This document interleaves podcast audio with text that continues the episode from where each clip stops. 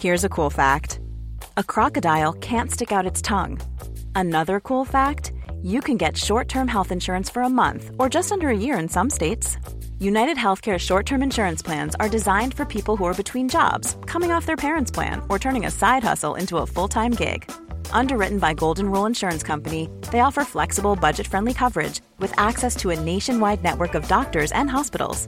Get more cool facts about United Healthcare short term plans at uh1.com. There's never been a faster or easier way to start your weight loss journey than with PlushCare. PlushCare accepts most insurance plans and gives you online access to board-certified physicians who can prescribe FDA-approved weight loss medications like Wigovi and Zepbound for those who qualify. Take charge of your health and speak with a board-certified physician about a weight loss plan that's right for you. Get started today at plushcare.com slash weight loss. That's plushcare.com slash weight loss. plushcare.com slash weight loss. Des guerriers, c'est un rendez-vous à tous les samedis entre 16h et 18h sur les ondes de CJMD pour La Voix des guerriers, votre émission d'actualité sur le monde des sports de combat. Alors, 1h30 de sport de combat dans lequel on reçoit des invités, de magnifiques invités, des gens passionnés, des athlètes, des gens qui s'entraînent comme des forcenés, pandémie ou pas. Days yeah. Vinny Idlewill. Donnie, yeah. Both of you, they're giving you instructions. Protect yourself at all times. Un spectacle majestueux. My commands at all times. Touch gloves if you like. On va peut-être le découvrir dans les prochaines secondes. Je suis très, très, très intrigué. Pour une frappe et c'est terminé. Là, le... Qu'est-ce que c'est que cette histoire? Il est venu en tant que punching bag ce soir. Oh mon Dieu! On est champion! C'est violent! C'est terminé! Ladies and gentlemen, are you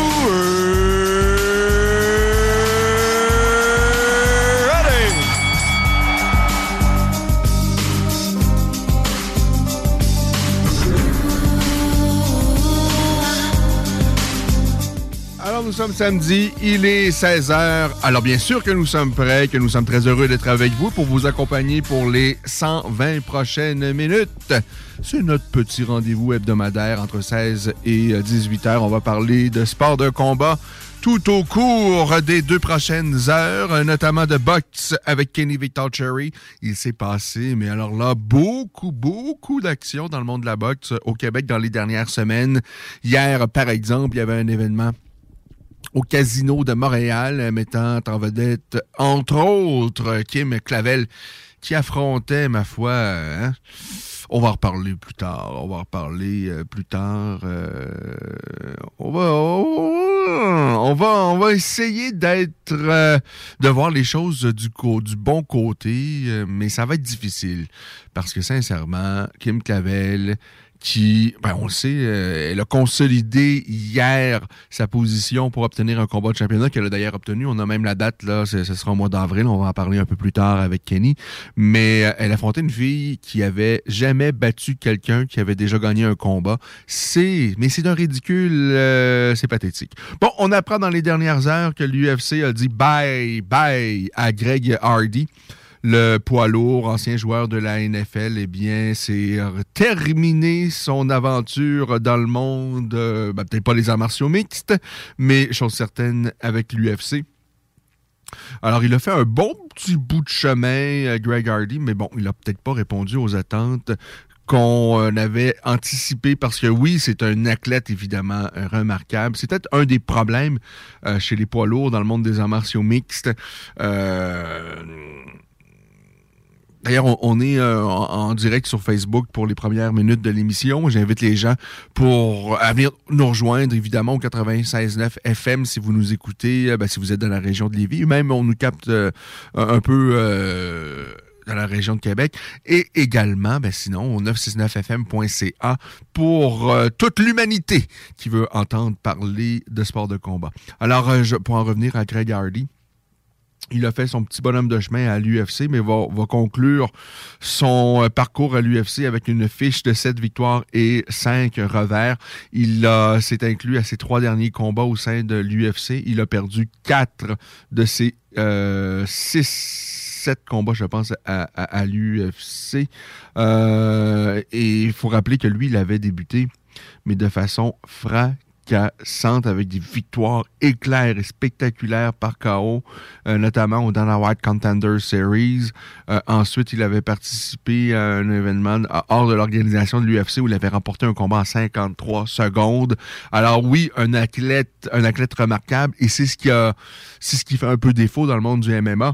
C'est-à-dire, les meilleurs, euh, les, les, gars de 6 pieds 6, 250 livres, ne se dirige pas nécessairement vers le monde des sports de combat parce que les avenues plus payantes et peut-être moins euh, moins violentes pour parvenir à leur fin et aller chercher euh, des bonnes sommes d'argent. Bon, euh, bon, j'allais dire football, pas sûr que c'est moins violent que MMA par contre, mais bon, que ce soit au hockey, au football, au, basketball et dans bon, les, les, les, les sports majeurs et en Europe, le, football et, tout ça, c'est quand même beaucoup plus euh, payant et euh, peut-être moins risqué que le monde des sports de combat.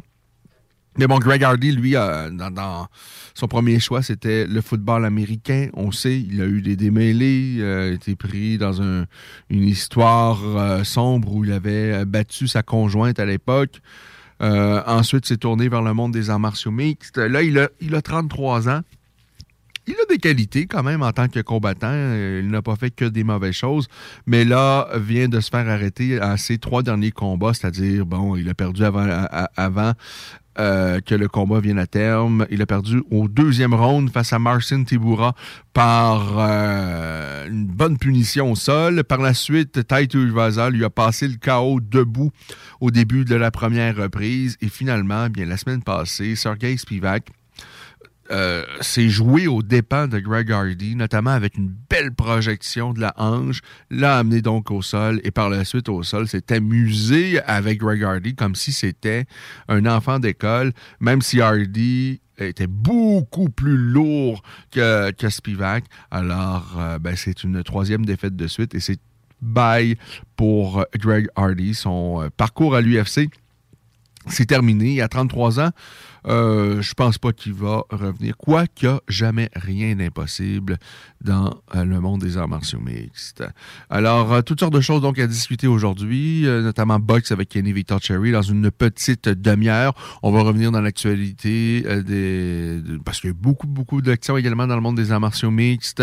un peu plus tôt cette semaine, il y avait un événement, ben, en fait c'était hier, un événement de Khabib Nurmagomedov, l'ancien tenant du titre, l'ancien champion poids léger de l'UFC qui a maintenant sa promotion de sport de combat dans martiaux mix. En fait, la Eagle Fight euh, Championship, quelque chose comme ça. Euh, hier, on avait Diego Sanchez.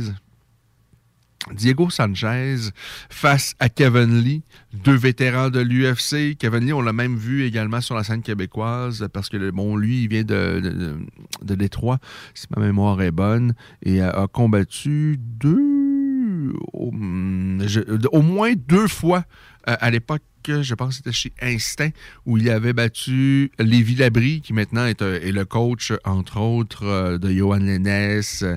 il a été le coach également de Lévi Aubin-Mercier.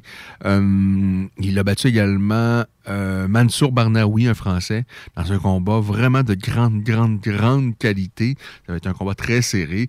Et par la suite, Kevin Lee, à un très jeune âge, a gradué à l'UFC et, les choses sont allées très bien pour lui en début de, euh, début de parcours à l'UFC. Vraiment, Kevin Lee euh, connaissait un brillant, mais un brillant début à l'UFC. Faut-il le rappeler?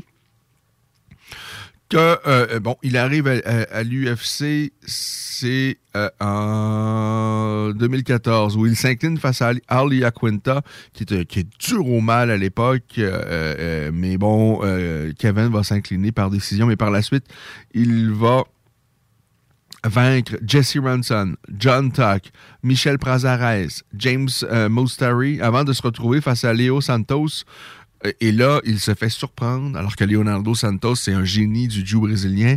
Eh bien là, euh, Santos va lui passer le chaos. Euh, de mémoire, c'est un coup de pied à la tête qui amorce euh, la chute de Lee. Et par la suite, Lee va rebondir assez rapidement avec cinq belles victoires face à Efren Escuderio, euh, Jake Matthews, le grand Australien, Magomed Mustafev, euh, Francisco Trinaldo, et euh, finalement, il va vaincre également Michael Chiesa. et là, se retrouve dans un combat très, très, très important chez les 155 livres de l'UFC face à Tony Ferguson. Euh, c'est un combat pour le titre vacant des poids légers à l'époque. Là, on est en 2017 et le combat s'amorce de très belle façon pour Kevin Lee. Il domine. Mais l'un des problèmes de Kevin Lee, c'est que, bon, euh, c'est un très, très gros 155 livres. Euh, la coupe de poids doit être très, très compliquée. Et ce qui fait en sorte que, ben, plus le combat avance et moins il a d'énergie. Et, ben, les choses se sont compliquées à un tel point où Tony Ferguson l'avait soumis euh, vers la fin de la troisième reprise. Bon, par la suite, avait rebondi face à Edson Barboza, mais c'était encore incliné face à Orly Aquenta et par la suite face à Rafael Dos Anjos avant de vaincre et, avec un, gros, gros chaos Gregor Gillespie. Mais par la suite, il va disputer trois, euh, deux autres combats à l'UFC avant que l'UFC se, dise euh, ben, on, va se passer de toi. Où il s'est incliné face à Charles Oliveira et Daniel Rodriguez. Il y a eu de, de grosses blessures au genou. Il y a eu toutes sortes de choses. Il est encore euh, jeune, hein? Il a, il n'a pas encore 30 ans, Kevin Lee. Euh, mais il y a des problèmes aux genoux, il y a des problèmes à faire le poids, et, ça s'est mal terminé, cette aventure à l'UFC. Est-ce qu'il va être en mesure de rebondir, de redonner un, élan à sa carrière? Euh, à 29 ans, il n'y a rien d'impossible. Mais, bon, hier, il a battu Diego Sanchez, le quadragénaire, la grande, euh, ben, l'une des vedettes de la toute première saison The Ultimate Fighter. C'est la première ou la deuxième avec Diego? Je pense que non, je suis pas mal sûr que c'était la première. Euh, Diego Sanchez, euh, qui a 40 ans, qui lui aussi, ben, c'est un vétéran de l'UFC et qui a également connu ben, une fin à l'UFC un peu, euh, un peu embarrassante, où il s'était lié avec un nouveau coach qui connaissait à peu près rien des arts martiaux mixtes, une espèce de luberlu comme on en voit beaucoup trop dans le monde des arts martiaux, euh, une espèce de, de, magicien là. Euh, et on sait qu'il y a eu des problèmes d'alcoolisme de Diego Sanchez.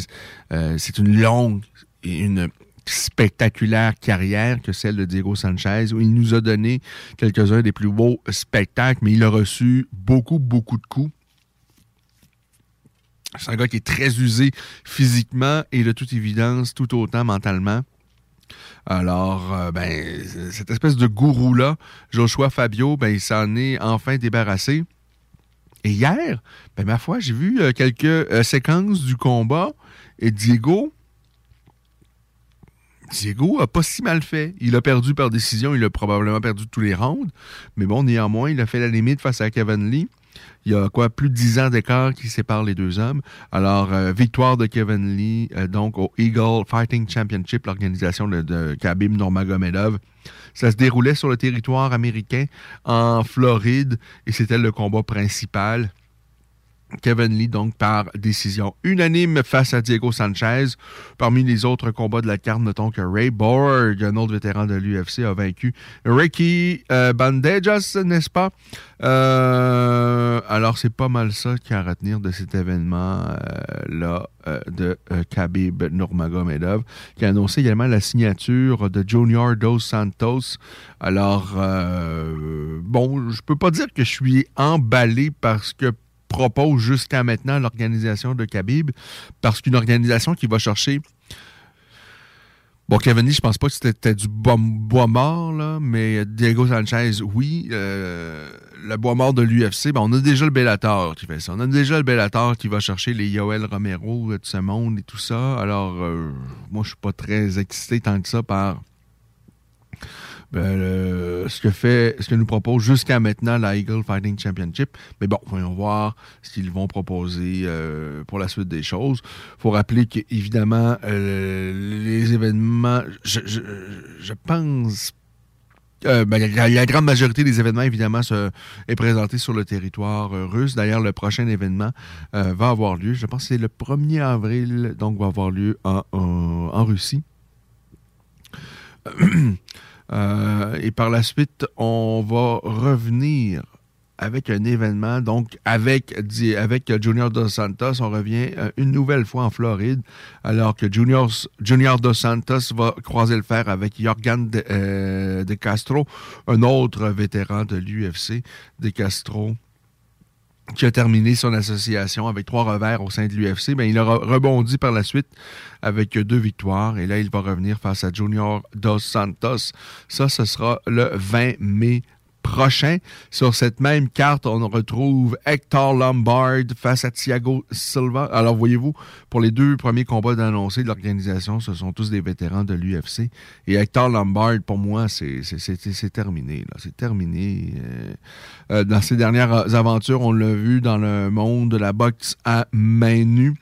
Hector Lombard. Le problème, c'est qu'Hector Lombard se bat à quoi? En tout cas, à l'époque, euh, dans le monde des arts martiaux mixtes, il combattait à 185 euh, livres. Et le pauvre garçon, il mesure 5 pieds 8. Ou euh, dans ces eaux-là. C'est un, petit homme très trapu, très fort physiquement, qui frappe comme une mule. Mais bon, faut, faut-il se rappeler que lui, ça s'est terminé. Mais ça s'est très mal terminé. Au, sein de l'UFC, où il s'était incliné euh, dans un premier temps face à Neil Magny et par la suite face à Dan Anderson, euh, Johnny Hendricks, Anthony Smith, CB Dalloway, Taylor Letes. Alors tout le monde lui a passé dessus. Le pauvre Hector Lombard, qui, ben, faut pas oublier quand même, lui a fait de très belles choses, notamment au Bellator à l'époque où il a été le, champion avant d'aller signer à l'UFC.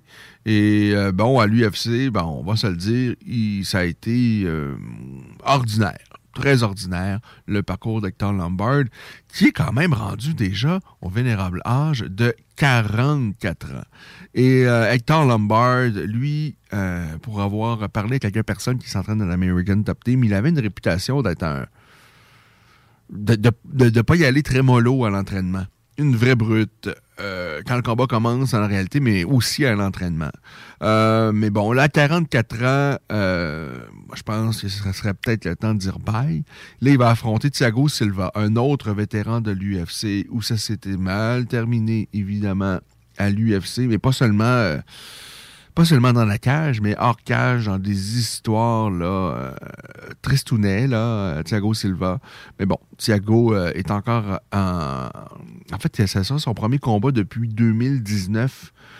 où il avait combattu pour l'organisation polonaise, la KSW. Il a perdu ses deux derniers combats. Alors, Thiago Silva face à Ethan Lombard, je dirais pour les nostalgiques seulement.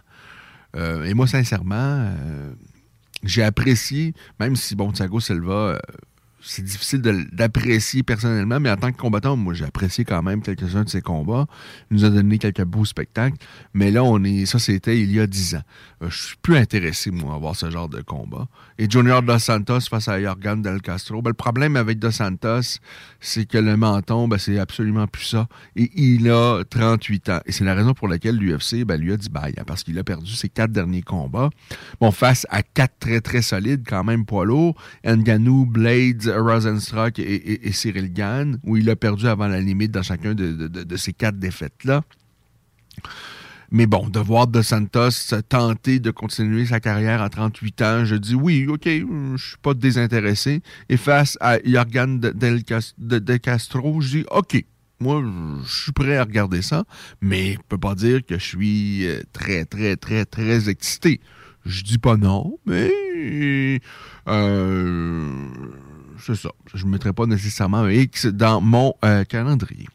Alors ça, c'était pour l'événement et, la promotion, l'organisation, donc piloté par euh, Khabib Nurmagomedov, qui pour l'instant, je peux pas dire que ça m'excite au plus haut point, mais bon, hein, voyons voir ce que ça va donner au cours des prochains mois, des prochaines euh, années. Du côté de la Eagle Fighting Championship, qui, il ben, faut quand même admettre, signe des noms. Euh, semble avoir euh, du budget et c'est pas tout d'avoir le budget. Maintenant, voyons voir ce qu'on va faire avec ça. Pour l'instant, ça m'excite pas tant, mais on jette évidemment du coin de l'œil ce qui va se passer du côté de la Eagle Fighting Championship. Euh, il y a un événement UFC aujourd'hui, euh, bien évidemment. On va en parler un peu plus tard. Après notre discussion avec Kenny Victor Cherry, on va, on s'assurer comme il faut. Puis on va regarder ce qui va se passer donc avec l'événement UFC de ce soir.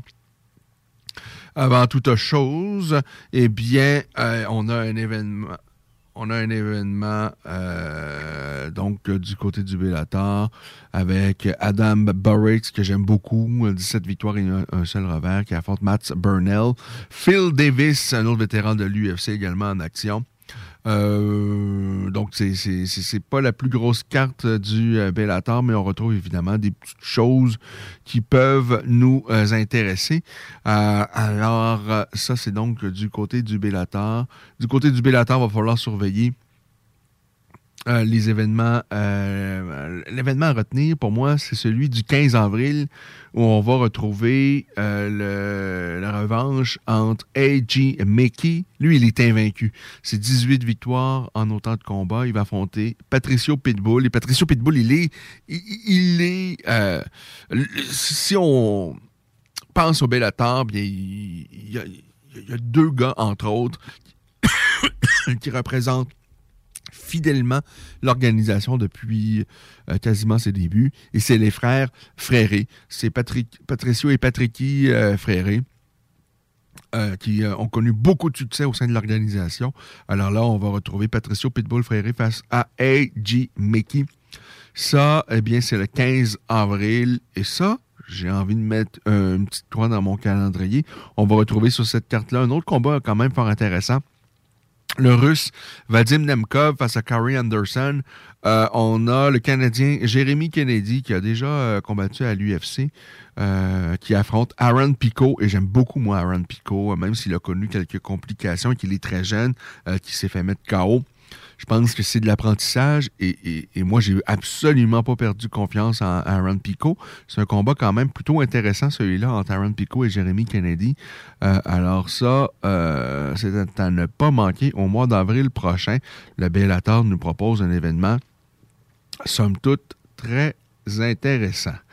Euh, donc, on va parler de l'événement UFC de ce soir plus tard dans l'émission, mais on va quand même évidemment revenir sur l'événement UFC de la semaine dernière où euh, ben, je ne suis pas nécessairement surpris par ce qui, s'est euh, produit. C'est-à-dire une dure soirée. Une très, très dure soirée pour George Masvidal qui affrontait son ancien ami, son ancien euh, colocataire, son ancien partenaire d'entraînement, Colby Covington, qui est détestable. Mais une fois la porte fermée de la cage, il faut l'admettre, il est bon, le petit coquin. Il a mis de la pression, mais de la pression, mais de la pression, comme on pouvait deviner. Et si euh, moi je le savais, et si vous, vous le saviez, et si tout le monde le savait, évidemment, Georgie Masvidal le savait encore plus que nous. Mais il n'a pas réussi. Il n'a pas réussi euh, à, quasiment exister dans ce combat-là. Euh, il y a eu quelques séquences à son avantage, mais dans la globalité, ça a été une domination, une domination complète en faveur de Colby Covington, qui a dominé donc euh, Georgie Masvidal.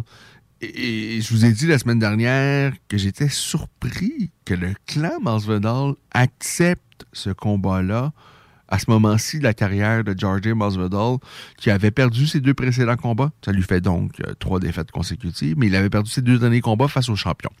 Kamaru Usman, qui est peut-être l'autre excellent lutteur de la division. Bon, il y en a quelques autres. On a qu'à penser qu'il y a Kamzat Chimaev et tout ça, mais il y en a d'autres. Mais Usman et Covington sont largement euh, au-dessus de la moyenne en tant que lutteur. Et Masvidal avait d'autres choix bien plus intéressants. C'est-à-dire, bon, peut-être d'attendre encore une fois Leon Edwards, parce que ce combat-là, moi, je veux le voir, et puis on est nombreux à vouloir le voir. Et Leon Edwards, c'est plus quelqu'un qui aime s'exprimer euh, debout. Mais bon, euh, le clan euh, le, clan Masvidal a donc accepté ce combat-là face à, à, Colby Covington. Et Covington, Il n'a rien fait de surprenant la semaine dernière. Ce qu'il a fait, il l'a très, très, très bien fait. Euh, c'est-à-dire une excellente lutte, un rythme d'enfer, euh, beaucoup, beaucoup de pression. Euh, mais ça, c'est exactement ce à quoi on s'attendait. C'est ce qu'on a eu. Et Masvidal n'a absolument pas été en mesure de défendre ça. Alors, une victoire bien méritée pour Colby Covington et George Masvidal qui a euh, ben, faut être il a mal paru la semaine dernière. Ça a été compliqué. Et de voir qu'à terme les, des 25 minutes, Masvidal, euh, frustré, voulait encore s'en prendre à Covington. Hmm, j'ai envie de dire, ouais, Georgie, t'as eu 25 minutes. T'as eu 25 minutes pour euh, tenter de lui mettre euh, ton poing sur la marboulette. T'as à peu près pas réussi. Tu l'as as réussi à quelques occasions, mais pas vraiment de dommages. Quoi qu'il y a eu, je pense que c'était au quatrième où vraiment euh, il, y a un beaucoup bien placé, un beau contre, un beau crochet. Euh, et si Masvidal avait eu assez d'énergie, il aurait pu mettre le pied sur l'accélérateur et tenter de gagner l'extrémiste ce combat-là. Euh, mais, mais il y avait tout simplement peu de jus parce que Colby a mis tellement un rythme d'enfer que Masvidal il a survécu, je dirais, les deux derniers rounds. Euh, mais c'était très, très compliqué pour lui. Alors, euh, ben c'est ça. Victoire donc pour Colby Covington la semaine dernière. Bien mérité pour l'Américain. Je suis pas un fan de Colby Covington, euh, l'homme, là, pas du tout. Mais en tant que combattant, il faut admettre, il est bon.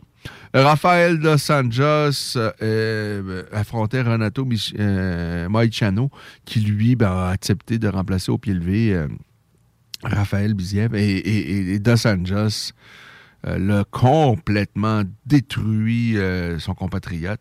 Alors, victoire euh, par décision ben, unanime.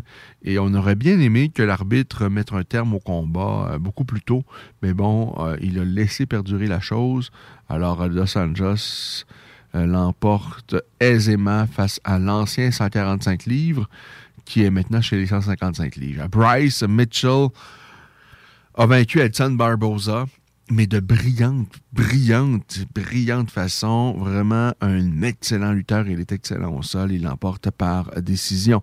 Kevin Holland, pour son premier combat à 170 livres, il le dispose d'Alex Oliveira.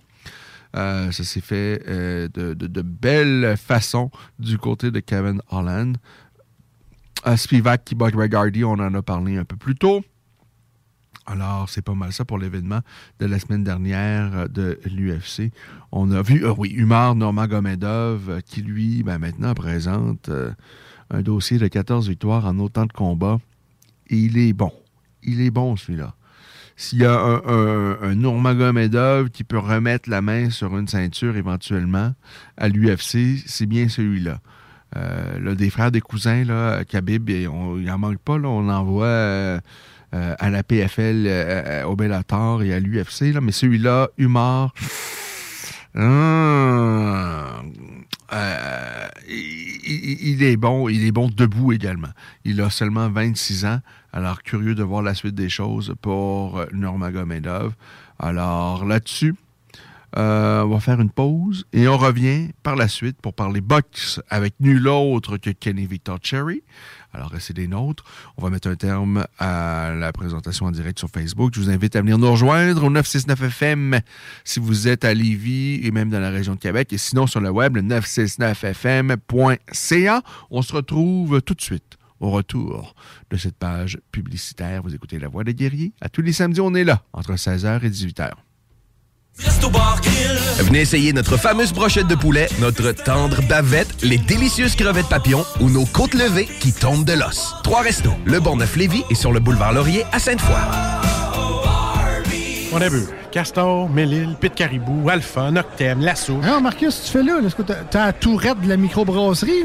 Ouais, un peu, parce que là, c'est plein de bières que je vais déguster pendant mes vacances. Puis là, ben, je veux m'en souvenir lesquelles, puis où, puis quand. Non, casse-toi pas la tête. Là. Va au dépanneur Lisette. 354 des Ruisseaux à Pintante. Ils ont 900 produits de microbrasserie. Tu vas la retrouver, ta bière. Inquiète-toi pas. quand je peux apprendre? Quand tu veux, Marcus. Quand tu veux. Oui, quand tu veux. Ah, vous avez raison. La place, c'est le dépanneur Lisette, au 354 Avenue des Ruisseaux à Pintante. Je vais faire un petit like sur leur page Facebook pour être au courant des nouveaux arrivages. GestionBloc.com est une entreprise de Livy qui offre des services de gestion d'immeubles, que vous soyez dans la région de Québec, Rive-Sud, Portneuf ou La Beauce. GestionBloc.com est omniprésent à vos besoins et attentes. Si vous avez de la difficulté à louer vos logements, notre superbe équipe saura vous assister. GestionBloc.com Si vous avez des travaux d'entretien à faire, notre équipe est à votre disposition. Que vous soyez propriétaire d'immeubles à logement, jumelés ou condos. GestionBloc.com La référence en immobilier. Visitez gestionbloc.com. C'est déjà commencé le patro embauche pour le camp de jour Néo cet été. Ah oui, ça me tente. J'ai juste des bons souvenirs de mes étés au camp. Là, je serais payé. Hmm. Imagine, une belle gang, du fun en masse, c'est bien payé, puis en plus, t'as tous tes soirs et tes week-ends. Puis il me semble que je te vois bien passer l'été à jouer dehors. C'est décidé, ma job cet été, ce sera le camp Néo du patro de Lévis. Je suis déjà sur le site du patro. Il y a différents postes et puis c'est super simple d'appliquer. Rends-toi au patrolévis.com ou encore sur la page Facebook du camp de jour Néo et rejoins l'équipe en deux clics. Madame Blais, Messieurs Dubé et Legault, remplacer une infirmière en Chaudière-Appalaches par une tablette électronique, c'est inacceptable. On refuse fermement l'implantation de ce projet ridicule et insensé dans nos CHSLD. Comment le gouvernement de la CAQ peut prétendre vouloir dispenser des soins humains et de qualité à une clientèle aussi vulnérable avec une proposition pareille? Nos aînés et leurs familles méritent le respect. Ensemble, nous disons non à cette décision de la CAQ. Un message du syndicat des professionnels en soins de Chaudière-Appalaches. Snackdown, ah ouais, par là. Snackdown, prépare ton trip bouffe. Snackdown, à côté de la SQDC sur Président Kennedy. Il est là ton trip bouffe. Plus élaboré. Snackdown, ah ouais, par là. En présence de symptômes de la COVID-19, comme la toux, la fièvre, le mal de gorge, la perte du goût ou de l'odorat, isolez-vous et faites un test rapide à la maison. Pour en savoir plus et connaître les consignes d'isolement à respecter pour vous et ceux qui vivent avec vous selon votre résultat de test rapide, consultez québec.ca isolement. On continue de se protéger. Un message du gouvernement du Québec. C'est JMD, c'est là que ça se passe. Eh oui, c'est JMD, c'est là que ça se passe. Entre autres, lorsque vous voulez entendre parler boxe, eh bien, on est là le samedi entre 16h et 18h et à l'occasion, on parle à nul autre que Kenny Victor Cherry et c'est absolument ce qu'on s'en va faire immédiatement. Salut Kenny! Bonjour, ça va bien? Ben, ça va bien, Kenny. Euh, beaucoup, beaucoup, beaucoup de choses qui se sont passées au cours des dernières semaines dans le monde de la boxe, au Québec notamment. Alors, est-ce qu'il s'est passé de bien belles choses? Ben, je pense que là, on peut vraiment parler de, de retour de la boxe, que vraiment, ça, ça fait du bien. Là. Je veux dire, dans, on, a, on a eu droit à quelques gars-là, donc notamment euh, Kim Clavel hier. Euh, on a eu droit à Eric Bassignan il y a quelques euh, il y a quelques jours aussi avec Steven Butler.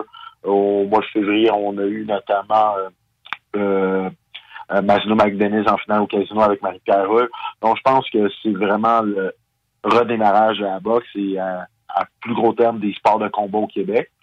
C'est sûr qu'il y a des certains éléments qu'on peut quand même critiquer par rapport euh, des changements d'adversaire à la minute, etc. Mais malheureusement, euh, malheureusement, c'est une partie du sport. Mais reste que ça reste quand même décevant. Mais en général, je pense qu'il faut être positif parce que il y a des, il y a des bonnes choses et des choses positives qu'on va voir venir.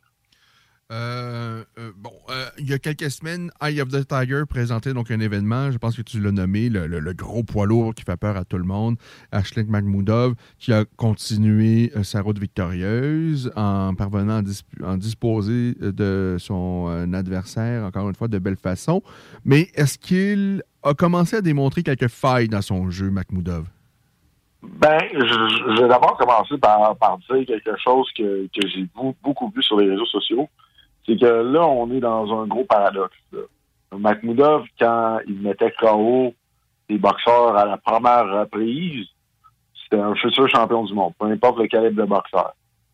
En, affrontant un Marius West qui, certes, n'a pas boxé peut-être depuis deux ans, mais qui est resté actif dans le jeu parce qu'il y a eu plusieurs animations de combat, et Wash, il a donné des rounds, il en a donné, il en a reçu des coups, ça, ça a été plus compliqué qu'on pense pour, euh, pour Aslan. Moi, je, pour moi, il a gagné au moins deux rounds sur, sur les six. Ben là, ah, Arslan Beck, euh, il est plus aussi bon. c'est un, un combat de développement. Il a bien passé son combat de développement. Il a bien fait ça. Alors, dans ce cas-là, faut le féliciter. C'est dans la perspective, puis c'est un bel objectif, puis il a très bien fait. Et face à un adversaire légitime, euh, qui, est, euh, bon, qui, est dans la quarantaine, mais quand même face à un adversaire, c'est tout ce que je demande. Là. Euh, Simon Keane également, ça a été compliqué pour Simon Keane. Euh, moi, j'avais pas perdu, et je dis pas que j'ai perdu confiance en Simon Keane, même s'il a eu quelques complications dans les dernières années, mais je pense que c'est quelqu'un qui a, un, bon athlète. Mais cette victoire-là, euh, qu'il est allé chercher euh, face à Winters, euh, qui lui était sur une très mauvaise séquence, une vilaine séquence, j'ai envie de dire. Mais est-ce que Simon Keane a démontré de belles choses? Est-ce que tu es optimiste, optimiste pour la suite des choses pour Simon Keane? Ah, définitivement. Je vous dire, pour de vrai, Winters, même si effectivement il est sur une mauvaise séquence, c'est quelqu'un qui vend toujours chèrement sa peau. Et pour être honnête, là, jusqu'au cinquième round, il a, respecté le, plan de match. Il a, bien, travaillé dans son job, bien travaillé à distance. Là, au sixième round, évidemment, c'est le sixième round qui a, quand même été très excitant malgré tout, on va se dire. Euh, où est-ce que les deux boxeurs sont allés au tapis. Un petit peu plus indisciplinés, mais à partir de ce moment-là, au septième, on a vu un King qui est revenu à ce, ce quoi il a travaillé dans le gym avec Vincent Auclair et Jesse Thompson. Il a démontré un plus gros focus, une plus, gros, une plus grosse gestion disciplinée des combats co- comparativement à ce qu'on a vu avant. Puis, comme j'ai dit, Winter, c'est quelqu'un qui lance charmant sa peau. Vous avez face au prospect Cassius Cheney. Cheney s'est rendu à, la limite avec lui. Puis euh, sur certaines gaps, Winters a gagné quatre rounds, il a gagné trois rounds, il a gagné deux rounds.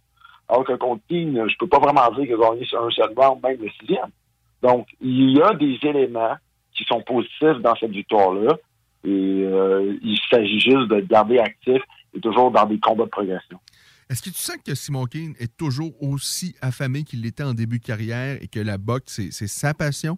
Pour moi, c'est ce qui est le plus important pour la suite des choses pour Simon Keane parce qu'il est encore, euh, quoi, il a 33 ans en boxe chez les poids lourds et dans le monde des sports de combat chez les poids lourds, 33 ans, c'est encore relativement euh, jeune. Il y a certainement euh, quelques belles années encore devant lui, mais à condition évidemment que euh, euh, il veut encore manger de la boxe.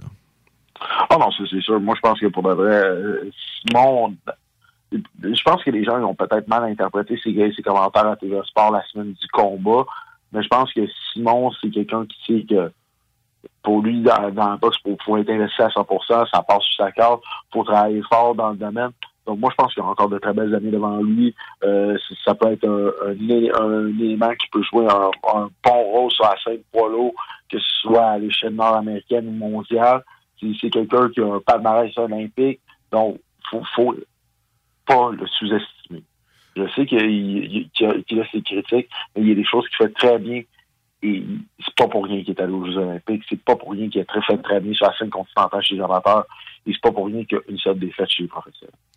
Euh, Thomas Chabot a gagné également et, bien d'autres protégés de Eye of the Tiger Management. Est-ce que dans les dernières semaines, il y a autre chose du côté de l'organisation de Camille et Stéphane qui t'a euh, marqué? Euh, pour, être honnête, moi, ce qui m'a marqué, vraiment, tu viens de le dire un petit peu, c'est vraiment que on a décidé vraiment sur cette carte-là de, de faire boxer les futurs joyaux de la compagnie. Vraiment, que ce soit Thomas Chabot et Louis Martin, les gars Baudouin, Louis Santana, Alexandre Gaumont, ben, qui ont tous remporté des victoires quand même, somme toute, assez claires. Ben, je pense que ça, ça, euh, ça, euh, ça donne un signal. On redémarre la boxe pour de vrai parce que la majorité de ces gens-là ont peut-être eu un combat durant les deux dernières années. À un moment donné, c'est beaucoup de gens qui sont jeunes. Il faut leur faire accumuler des combats pour pouvoir les placer sur l'échiquier nord-américain, euh, continental, mondial. Et là, on est vraiment dans cette perspective-là. Donc, ça- m'a vraiment fait plaisir de les revoir en action en ce moment. Et il y en a un parmi les joyaux euh, du groupe euh, de Eye of the Tiger Management qui est tout jeune, euh, qui, qui, euh, qui est rempli de promesses, qui lui est, à l'écart, mais de son propre chef, et c'est euh, Lexon Mathieu. Est-ce qu'on a des nouvelles de Lexon Mathieu? Est-ce qu'il est toujours en Thaïlande, en- dans le monde de la monnaie, la crypto-monnaie, ou je sais pas trop là? Je vais être honnête, on n'a pas de nouvelles. on n'a pas de nouvelles, donc euh, je ne sais pas qu'est-ce qu'on attend. Je sais pas qu'est-ce qu'on attend pour le rapatrier ici, parce que là, je veux dire, on, on s'entend là de de, de qu'est-ce qu'on voit en termes de politique publique par rapport aux besoins sanitaires, etc. Je pense qu'on on revient à une sorte de normalité en guillemets post-COVID. Il est temps qu'on revoie Alexis Mathieu dans le ring. Parce qu'on, Ça fait de, J'imagine que c'est beaucoup d'investissements qu'on a placés en lui. Euh, en début de carrière, les gars sont impliqués dans des combats qui sont pas lucratifs. euh, euh, mais Camille a, investi, a cru en lui. Et, moi, sincèrement, j'ai pas aimé euh, que Lexon Mathieu abandonne. Et en même temps, si ça lui tentait pas à ce moment-là de faire de la boxe, je peux peut-être le comprendre, mais moi, je, m'interroge beaucoup sur sa passion euh, sur la boxe en tant que telle. Et, pour moi, si tu veux avoir une belle carrière et perdurer dans ce sport-là et éventuellement te rendre euh, euh, dans des combats de championnat et gagner des combats de championnat face à de vrais champions, si t'es pas passionné, ça risque d'être très, très compliqué. Là.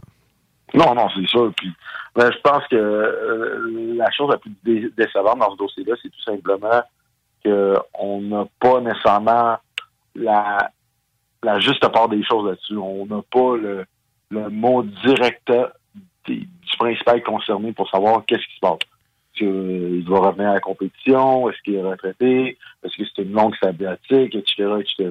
Donc, on n'a pas le mot du principal intéressé. C'est un petit peu énervant parce qu'on on est beaucoup dans la spéculation.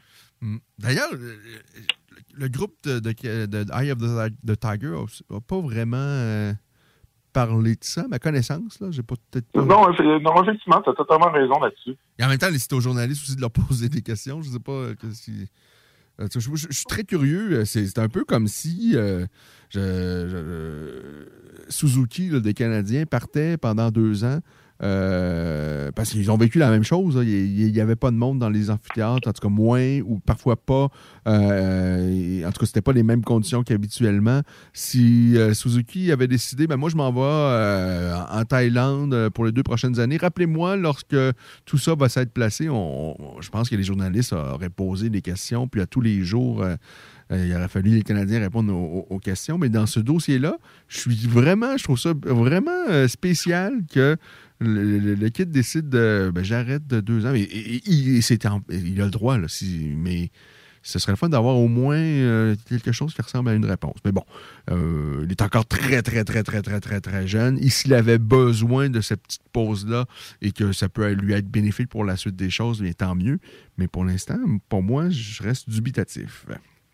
Bon, puis je, te comprends parfaitement là-dessus. là. Je veux dire, euh, honnêtement, euh, c'est- pas normal de nous laisser un petit peu sur la fin.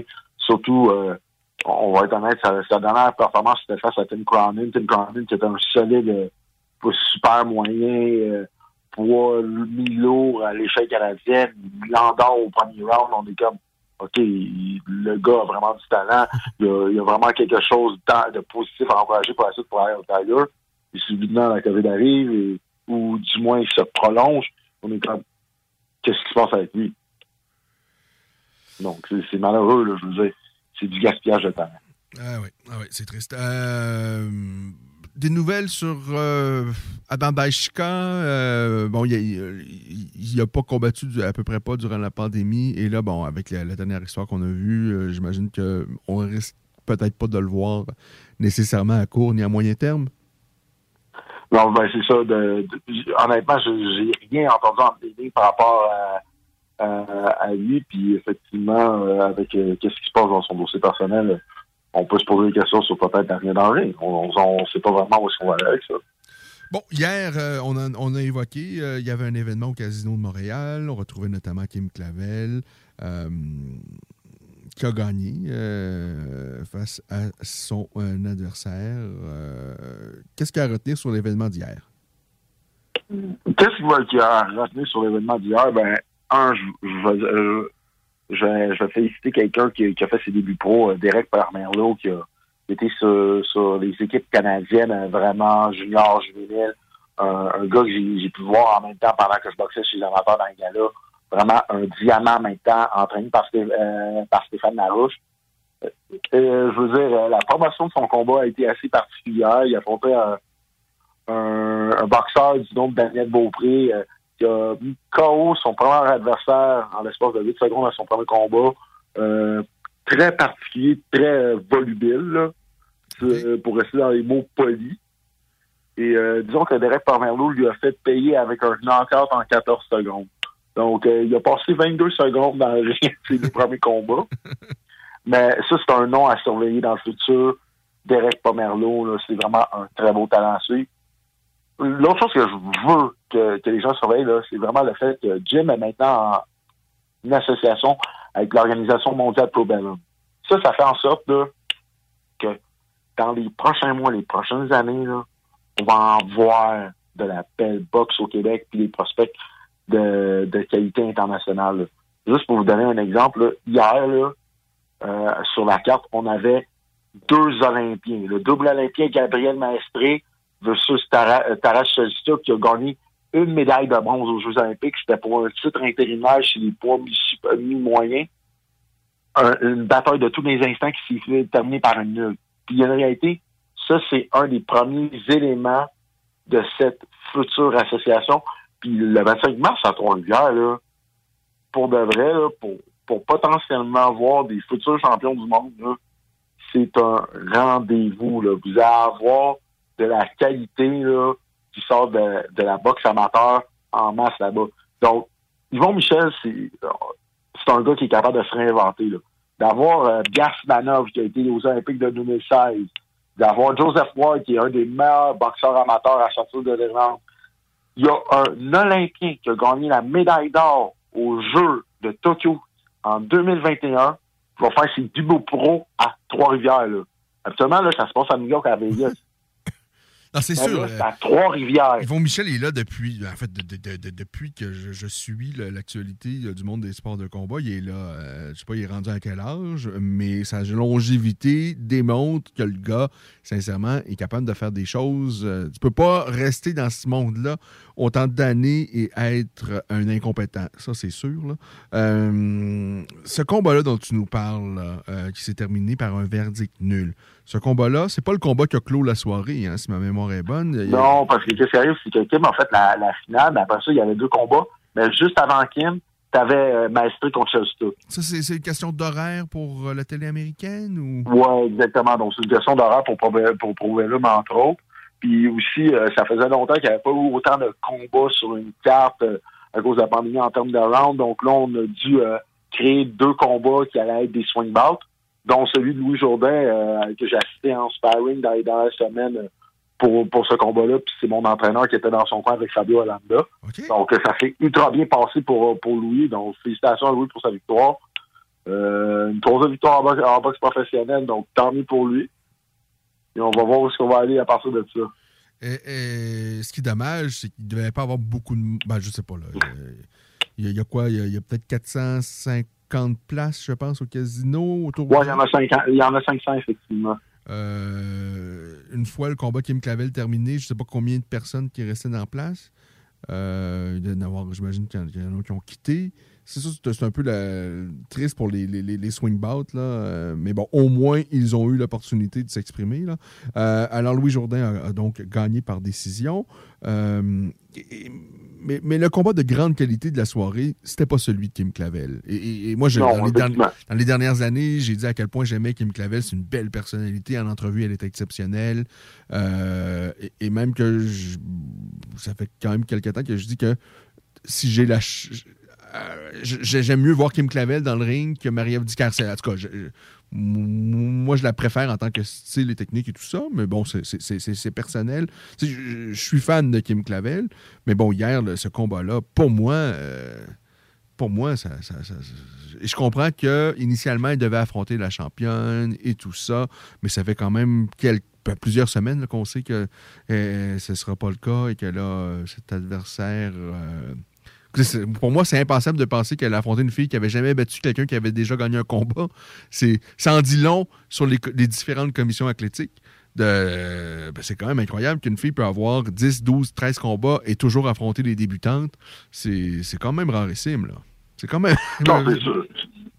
C'est sûr. Puis, comme je dis, euh, je vais quand même donner un. euh, je vais quand même tirer mon, euh, mon chapeau à Vincent Morin, qui est le matchmaker Jim, parce que pour de vrai, il nous a parlé de comment ça a été un petit peu euh, euh, difficile de trouver une adversaire de qualité à Kim. Évidemment, qu'est-ce qu'on n'a pas nécessairement eu hier.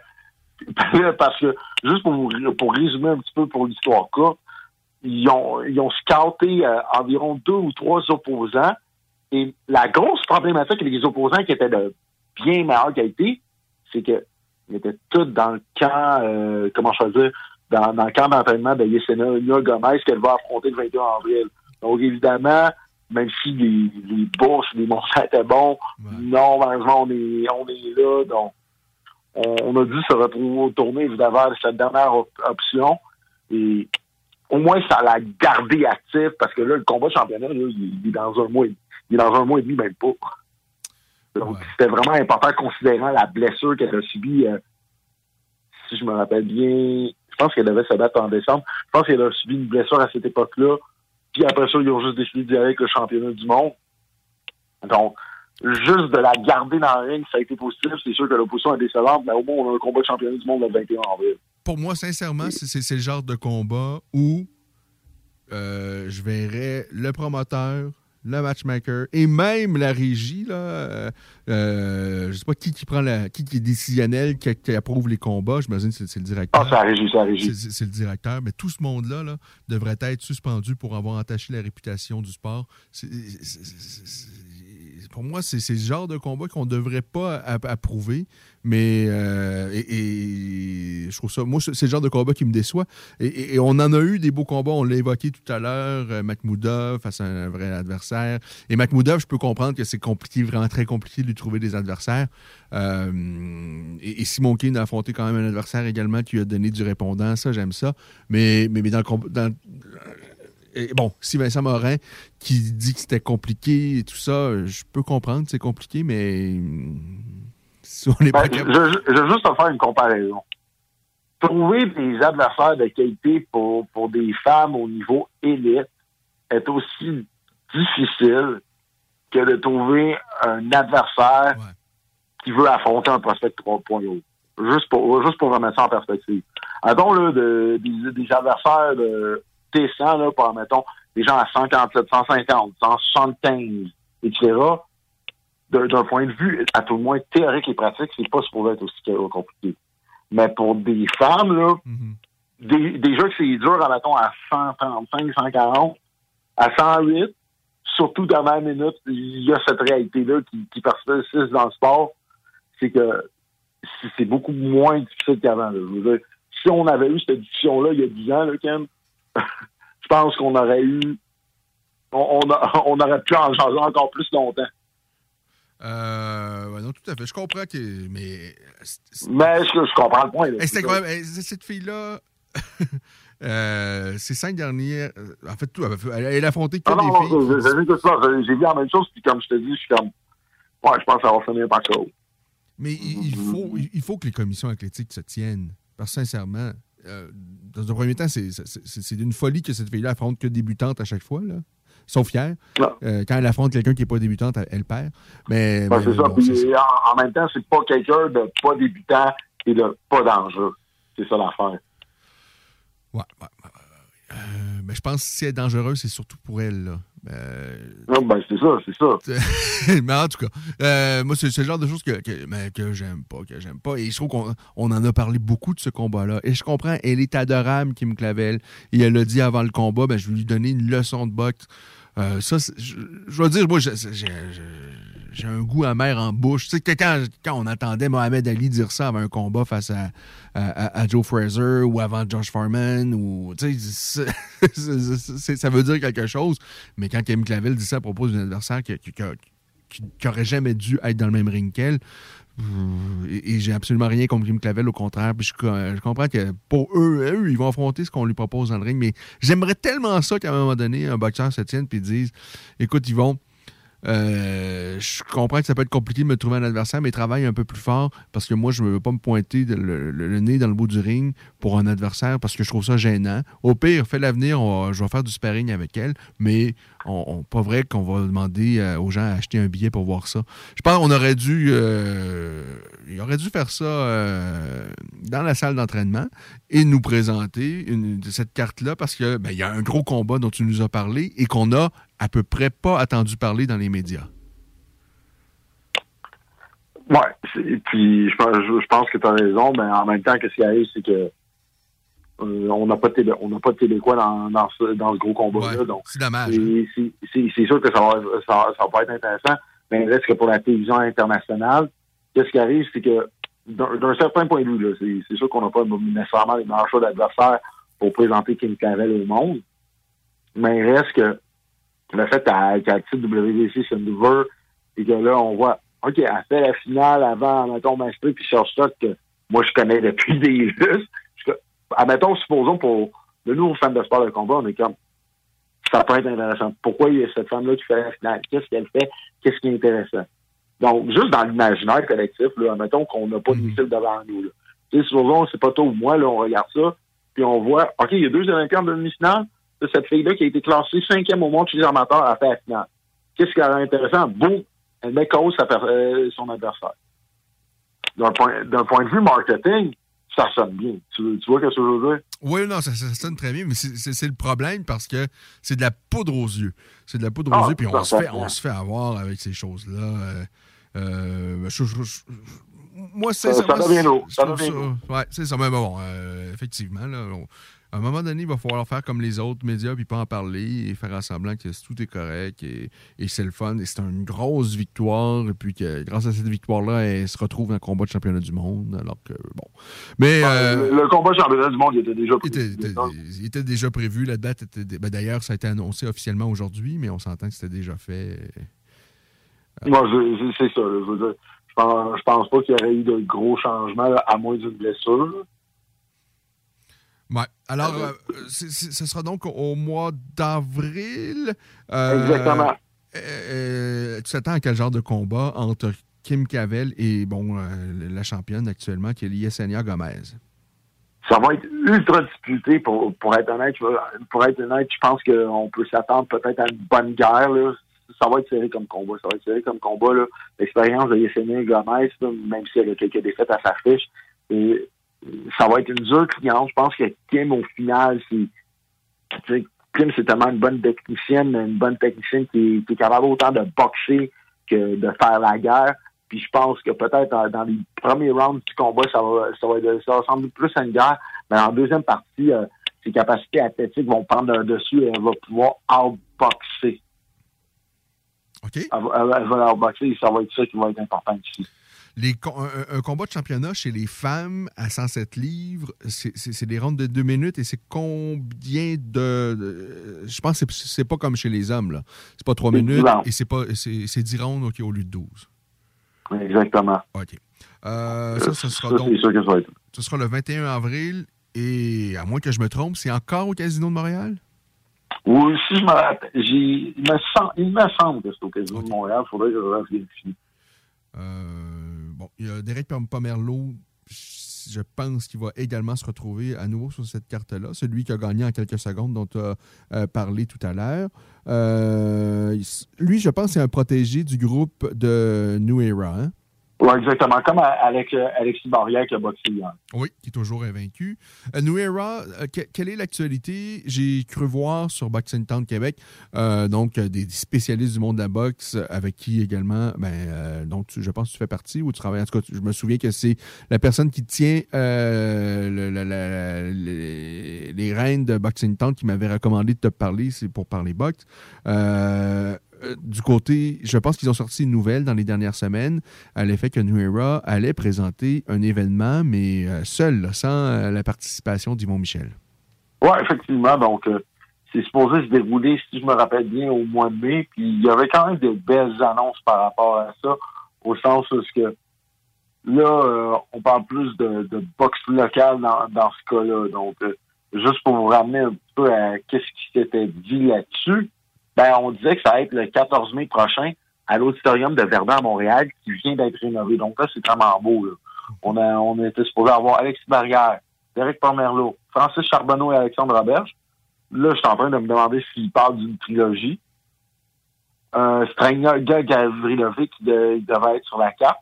En boxe Euh, ou en MMA pour Gavrilovic? C'est ça, j'ai pas eu la précision là-dessus, mais on parlait d'avoir Gavrilovic sur la carte. Ben, Gavrilovic, on s'entend, c'est Monsieur Spectacle. On peut. euh, Ah, peu, peu, peu importe, tu mets dans un ring de boxe ou dans un autographe, tu, tu sais que, que ça va être divertissant. Là.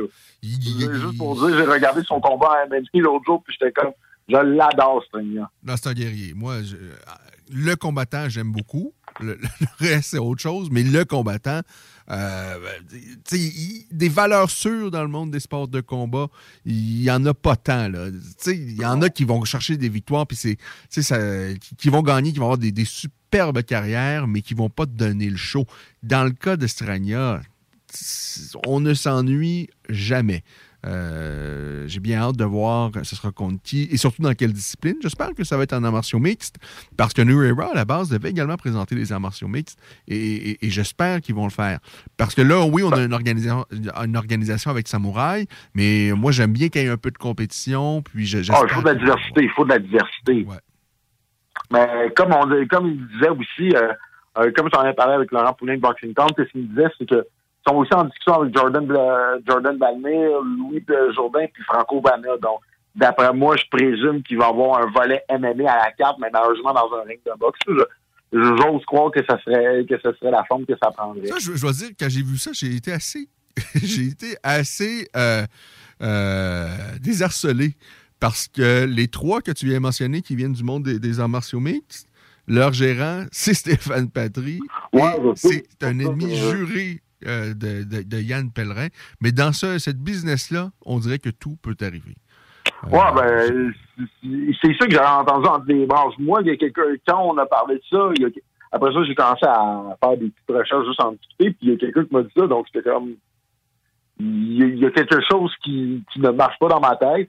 J'ai pas plus de détails, mais euh, du moins, ça a l'air que c'est une possibilité. Je sais pas jusqu'à quel point c'est vrai. Mais bon, il n'y a, plus rien qui va me surprendre de, ce monde-là. Et, Yann Pellerin, je lui souhaite la meilleure des chances en tant que promoteur. euh, je pense qu'il y a quand même quelques bons éléments entre les mains. Tu nous as parlé d'Éric Pomerleau, euh, Alexis Barrière qui fait son petit bonhomme de chemin. Qui, lui, la thématique, le concept, ça semble être vraiment de la boxe locale, des rivalités, euh, euh, des, vraies rivalités. ben, je trouve que c'est quand même intéressant j'espère que ça va être le cas. Mais je trouve ça bizarre que lui, sa carrière en tant que boxeur, c'est tout autre chose. là. Mais bon, si. euh, parce que lui, on. tout- Bon, en tout cas. Mais tant mieux si c'est le cas, puis que euh, ça marche comme ça à titre de promoteur. Moi, je, je, je suis vraiment. Je suis, je suis emballé. Et puis, euh, comme tu l'as dit, ça, ça prend de la variété. Surtout en martiaux mix, là, on a juste une, organisation. Alors, si lui propose euh, des trucs, puis à, à- à sa saveur, euh, moi, je vois ça d'un très, très bon oeil. Euh, autre chose dans l'actualité de la monde euh, de, la boxe au Québec?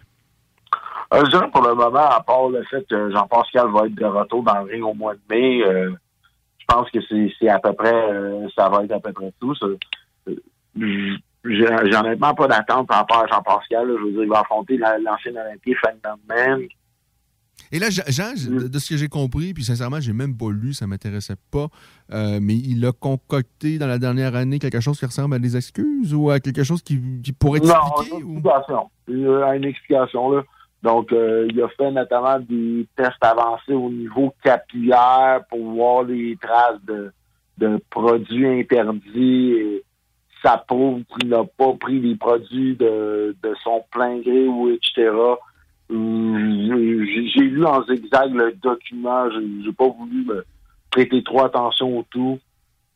Euh, Pour, pour être honnête, euh, disons que que moi, mon opinion est un petit peu déjà faite de la situation, comme, comme vous l'entendez un petit peu dans la voix. Ah ouais. Et c'est ce qui est compliqué, c'est qu'on l'a tellement. Et moi, je, quand je regarde avec le recul toute la carrière de Jean-Pascal, j'ai beaucoup d'admiration pour Jean-Pascal, parce qu'il a pris n'importe qui, n'importe quand, n'importe où. Ils sont rares, les boxeurs qui ont fait ça. Tant- Tout à l'heure, j'ai dit, j'ai hâte, j'aimerais ça qu'un boxeur, à un moment donné, dise non, moi, je c'est pas vrai que je vais affronter J'aurais aimé que Kim Clavel dise ça à Yvon Michel. Mais j'ai l'impression que Jean-Pascal, lui, il l'a fait dans sa carrière parce qu'il a affronté des grosses pointures. Euh, il n'a pas refusé de combat. euh, il a terminé des combats avec juste un bras. C'est un guerrier. Euh, de toute évidence, là, euh, ben, je, me dis que peut-être qu'il a pris de l'âge, il était. C'était terminé quasiment pour lui. Peut-être qu'il a eu ce- ce- cette espèce de, On a toujours deux personnes qui nous parlent dans la tête, l'espèce d'ange et le démon, et que là, le démon a peut-être pris le dessus sur lui et qui lui a dit Garde, t'es en fin de carrière, t'as peut-être encore d'argent un peu à faire. Ici, ici on prenait un raccourci, ici, on allait de la genre à, à bonbon et que. je m'imagine ce scénario-là, qu'il a été propre tout au cours de sa carrière et qu'à la fin, il a été tenté de tricher. Euh, euh, c'est l'excuse que j'ai envie de me faire à propos de, de, de, de, de- sa carrière. Ou peut-être que c'est lui qui a raison et que euh, il s'est dopé à son détriment, mais ça semble pas très plausible de ce qu'on comprend. En même temps, je, pas personnellement, je- j'en ai aucune idée, mais de ce qu'on peut lire selon les, les spécialistes, c'est ce qu'on a retrouvé. Ce serait plutôt compliqué de dopé euh, comme ça sans à son insu. Mais bon, en tout cas, on verra bien. Là, il est de retour, euh, Jean-Pascal. On va essayer de tâcher de tout oublier ça. Est-ce que tu vas regarder son combat retour face aux Chinois? C'est ça, hein? c'est face à un Chinois? Ouais, ben, s'il n'y a rien d'autre, euh, s'il n'y a pas un, euh, de, de la meilleure boxe, un meilleur UFC à TV, peut-être que je vais, y jeter un coup d'œil, mais d'après moi, ma priorité va être au UFC la même soirée ou un, un meilleur gars de boxe. Et, et- là, je parle à quelqu'un qui a été un grand, grand fan de Jean-Pascal. Ouais, exactement. Comme je veux, je veux dire, deux ans d'absence avec tout ce qui s'est euh, tout ce qui s'est passé en deux dernières années par rapport à sa personne, euh, je veux dire, euh, Si Jean, si il y a Jean- des intérêts. si Jean avait fait comme Chael Sonnen, parce que Chael Sonnen, il faut l'admettre, moi, j'aime bien Chael Sonnen, ça n'empêche pas que lui, il a triché, là, mais solidement. Mais lui, il a admis quand il s'est fait prendre, il a dit, euh, il a dit, euh, ouais, solidement que j'ai triché. Là, ben, lui, il n'y avait pas rien pour sortir de cette situation-là parce que euh, dans son essai, euh, je veux dire, ils, ils ont trouvé que ça, des, des produits dopants. Mais il a été assez ben, en tout cas, à ce moment-là, il n'a pas été honnête avant, mais quand il s'est fait prendre, il l'a dit. Est-ce que aurais-tu eu plus de facilité à excuser Jean-Pascal s'il avait fait une sortie comme ça? Non. Je, pense- je pense, je pense que dans le cas présent, c'est un tricheur, t'es un tricheur. Alors. C'est la manière que je vois ça. Je veux dire, il y, a, il y a des tricheurs qu'on tolère dans tous les sports, comme je, vais être honnête. Je regarde les, com- les, les combats de Canelo, mais pour moi, Canelo, c'est un tricheur, puis j'espère qu'il fait. Ah oui, hein? Non, euh, Il y a cette réalité-là. À partir du moment où est-ce que tu triches, puis en plus, tu as déjà un avantage parce que t'es le cash cow, t'es la personne qui ramène notamment les, le pay-per-view, etc. Euh, Il y a déjà une partie de moi qui a fait que, que je ne respecte pas ta personne. Puis dans, le cas présent, je pense pas que Jean a besoin de, de, se doper pour gagner son rematch face à Marcus Brown. Malheureusement, euh, il, a peut-être choisi cette option-là. Là. Admet- admettons qu'il n'a pas pris ça de, de ma- euh, admettons que ça a été injecté à son insu, là, comme il semble le dire. Mais malgré tout, ça te donnait cet avantage-là. Euh, Kenny, il y a un des blondinets qui a affronté, celui qui a affronté Floyd Mayweather, là, un des frères Paul, euh, qui ben, apparemment n'aurait pas reçu toute sa bourse. Est-ce que tu as suivi un peu cette histoire-là? J'en ai entendu parler, mais pour être honnête, on- dès, qu'on, dès que j'ai vu que c'était Logan Paul, Floyd Mayweather, j'ai comme j'ai, décroché. J'étais comme on- OK, ils ont fait leur truc, ils ont fait peut-être fait de l'argent, ben dans le cas présent, non. J'étais comme c'est pas pertinent par rapport au sport de la boxe, c'est un freak show. Euh, Qu'est-ce qu'il y a à suivre maintenant sur la boxe internationale euh, dans les prochains jours, prochaines semaines? Ben, honnêtement, on a un bon horaire de boxe en partant avec le mois d'avril. Le mois d'avril où est-ce qu'on va voir notamment Errol Spence boxer. Donc là, on verra pas face à Terence Crawford encore, mais la réalité, c'est que le 16 avril prochain, il va y avoir trois cinq titres en jeu chez les moyen. On va le voir face à Jordanis Ugas. Ugas qui a envoyé Manny Pacquiao à la retraite. Donc, ça, c'est quand même très pertinent. Là. Ça va être intéressant à voir. Parce que, pour de vrai, personne ne s'attendait à ce que Ugas gagne face à Pacquiao. Et pourtant, il a quand même réussi à, en bon, excusez-moi l'anglicisme, shock the world. Donc ça, ça va être ultra intéressant. En même temps, à un moment donné, c'est inévitable. Manny euh, doit être dans la quarantaine Ben, avancée. Il, il reste quand même que pendant un bout de temps, il nous a fait douter. Oui, non, le- lui, c'est le genre qui peut être vieux longtemps. Exactement.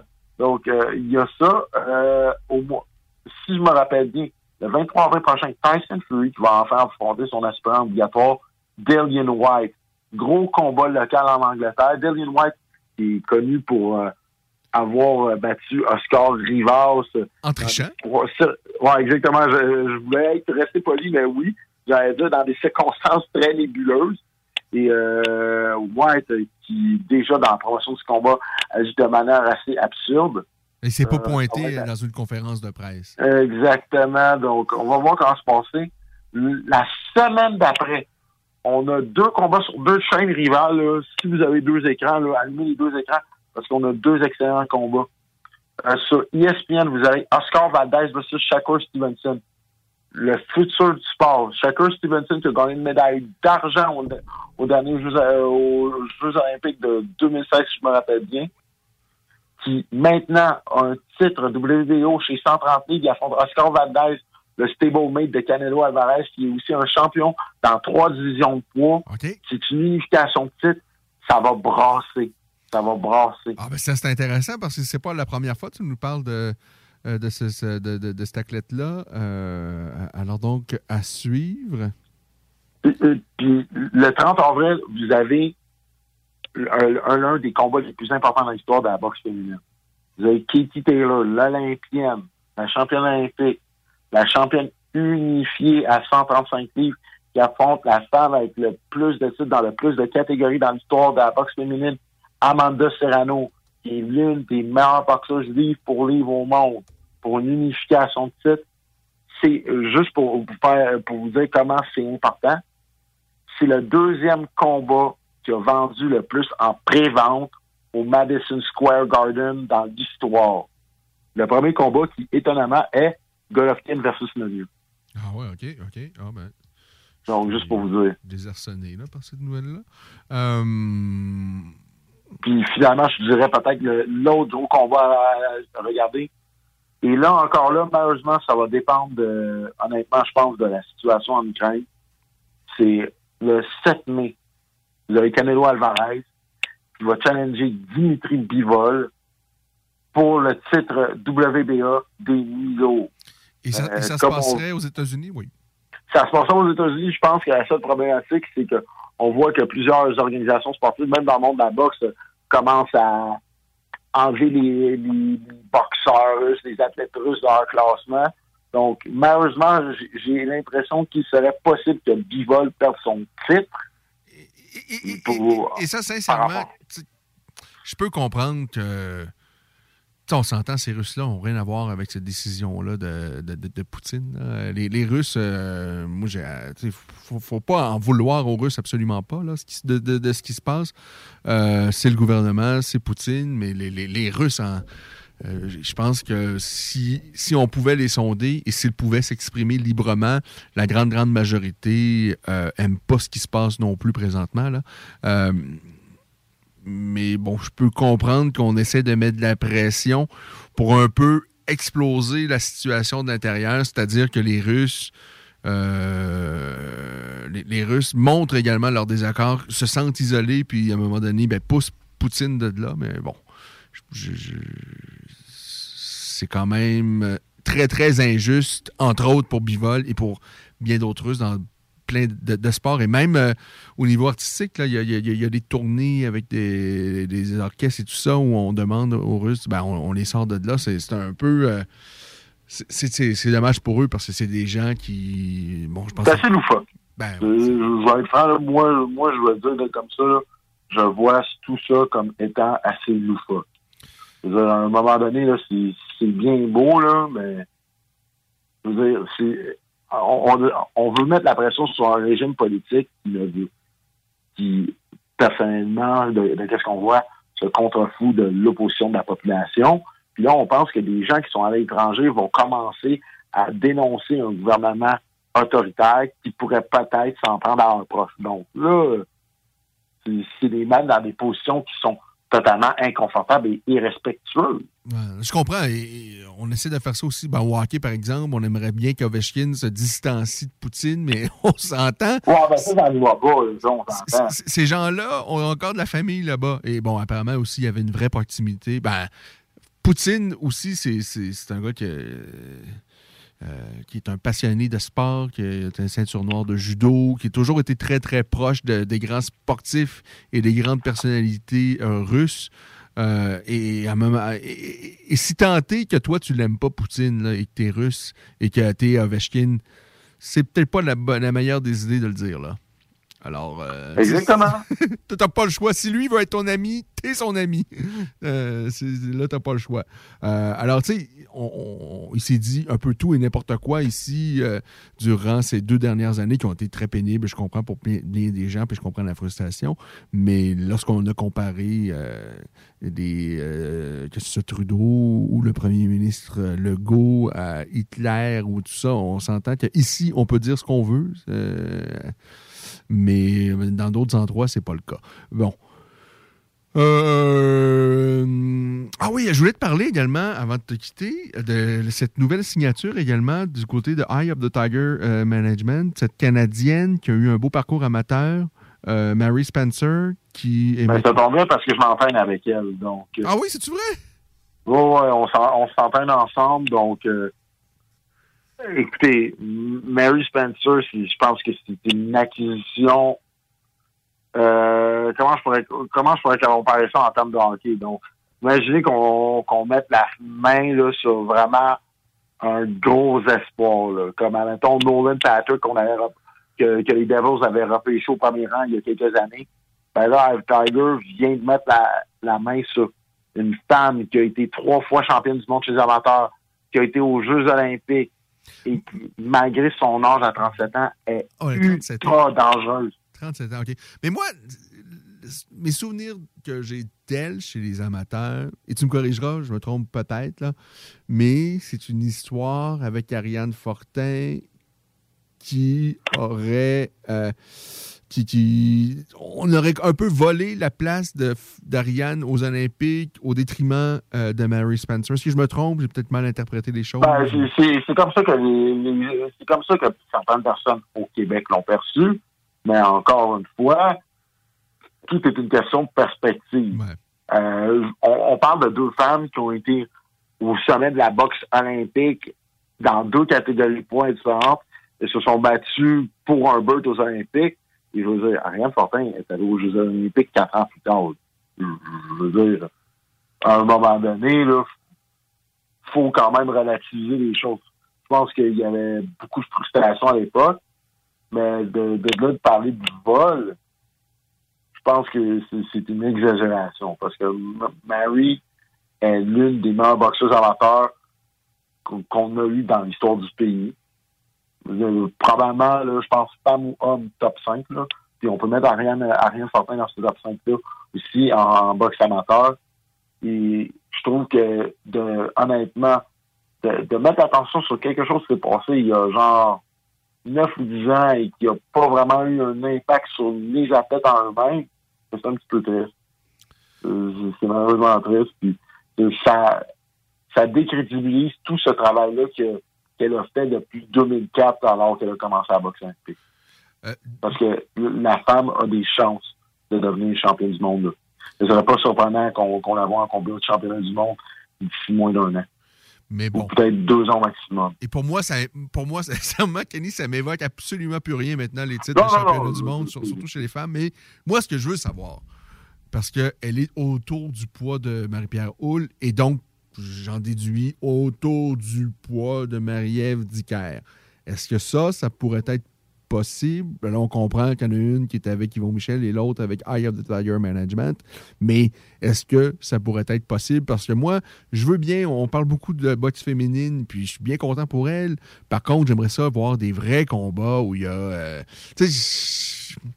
il, euh, et là, de ce, qu'on, de ce que je comprends, c'est que ça pourrait vraiment donner un bon spectacle. Est-ce que toi, comme amateur de boxe, tu serais friand de voir ça? Un, Ah, moi, moi j'achète ça n'importe quand. Là. Est-ce que ça Euh, peut n'importe quel combat de Mary Spencer chez les professionnels. Est-ce que ça, Ben, est-ce pas- que- Pas parce que je m'entends avec. parce que je sais qu'elle est spectaculaire. Est-ce qu'il y a même. euh, Est-ce qu'il y a des minimes chances que ça puisse arriver? Ben, d'un point de vue stratégique, il- je veux dire, si on est capable du côté de Tiger de placer Mary Spencer à l'IBF, dans, dans les classements de l'IBF, de la rendre aspirante obligatoire, oui, ça va se passer. Ah oui. Ben, sinon, sinon d'un point de vue stratégique, parce que l'IBF va, va faire en sorte qu'on respecte, qu'on respecte ses règlements. Mais d'un autre point de vue, je vois pas comment on pourrait du côté, que- comment on justifierait le combat. Là, de ce, que je comprends, de ce que tu me dis, ça peut arriver, mais seulement par la force des choses si Ben, Eye of the Tiger place nos pions. OK. Et, et même là, laisse-moi être un petit peu dubitatif parce que il me semble que il- ça peut, en tout cas.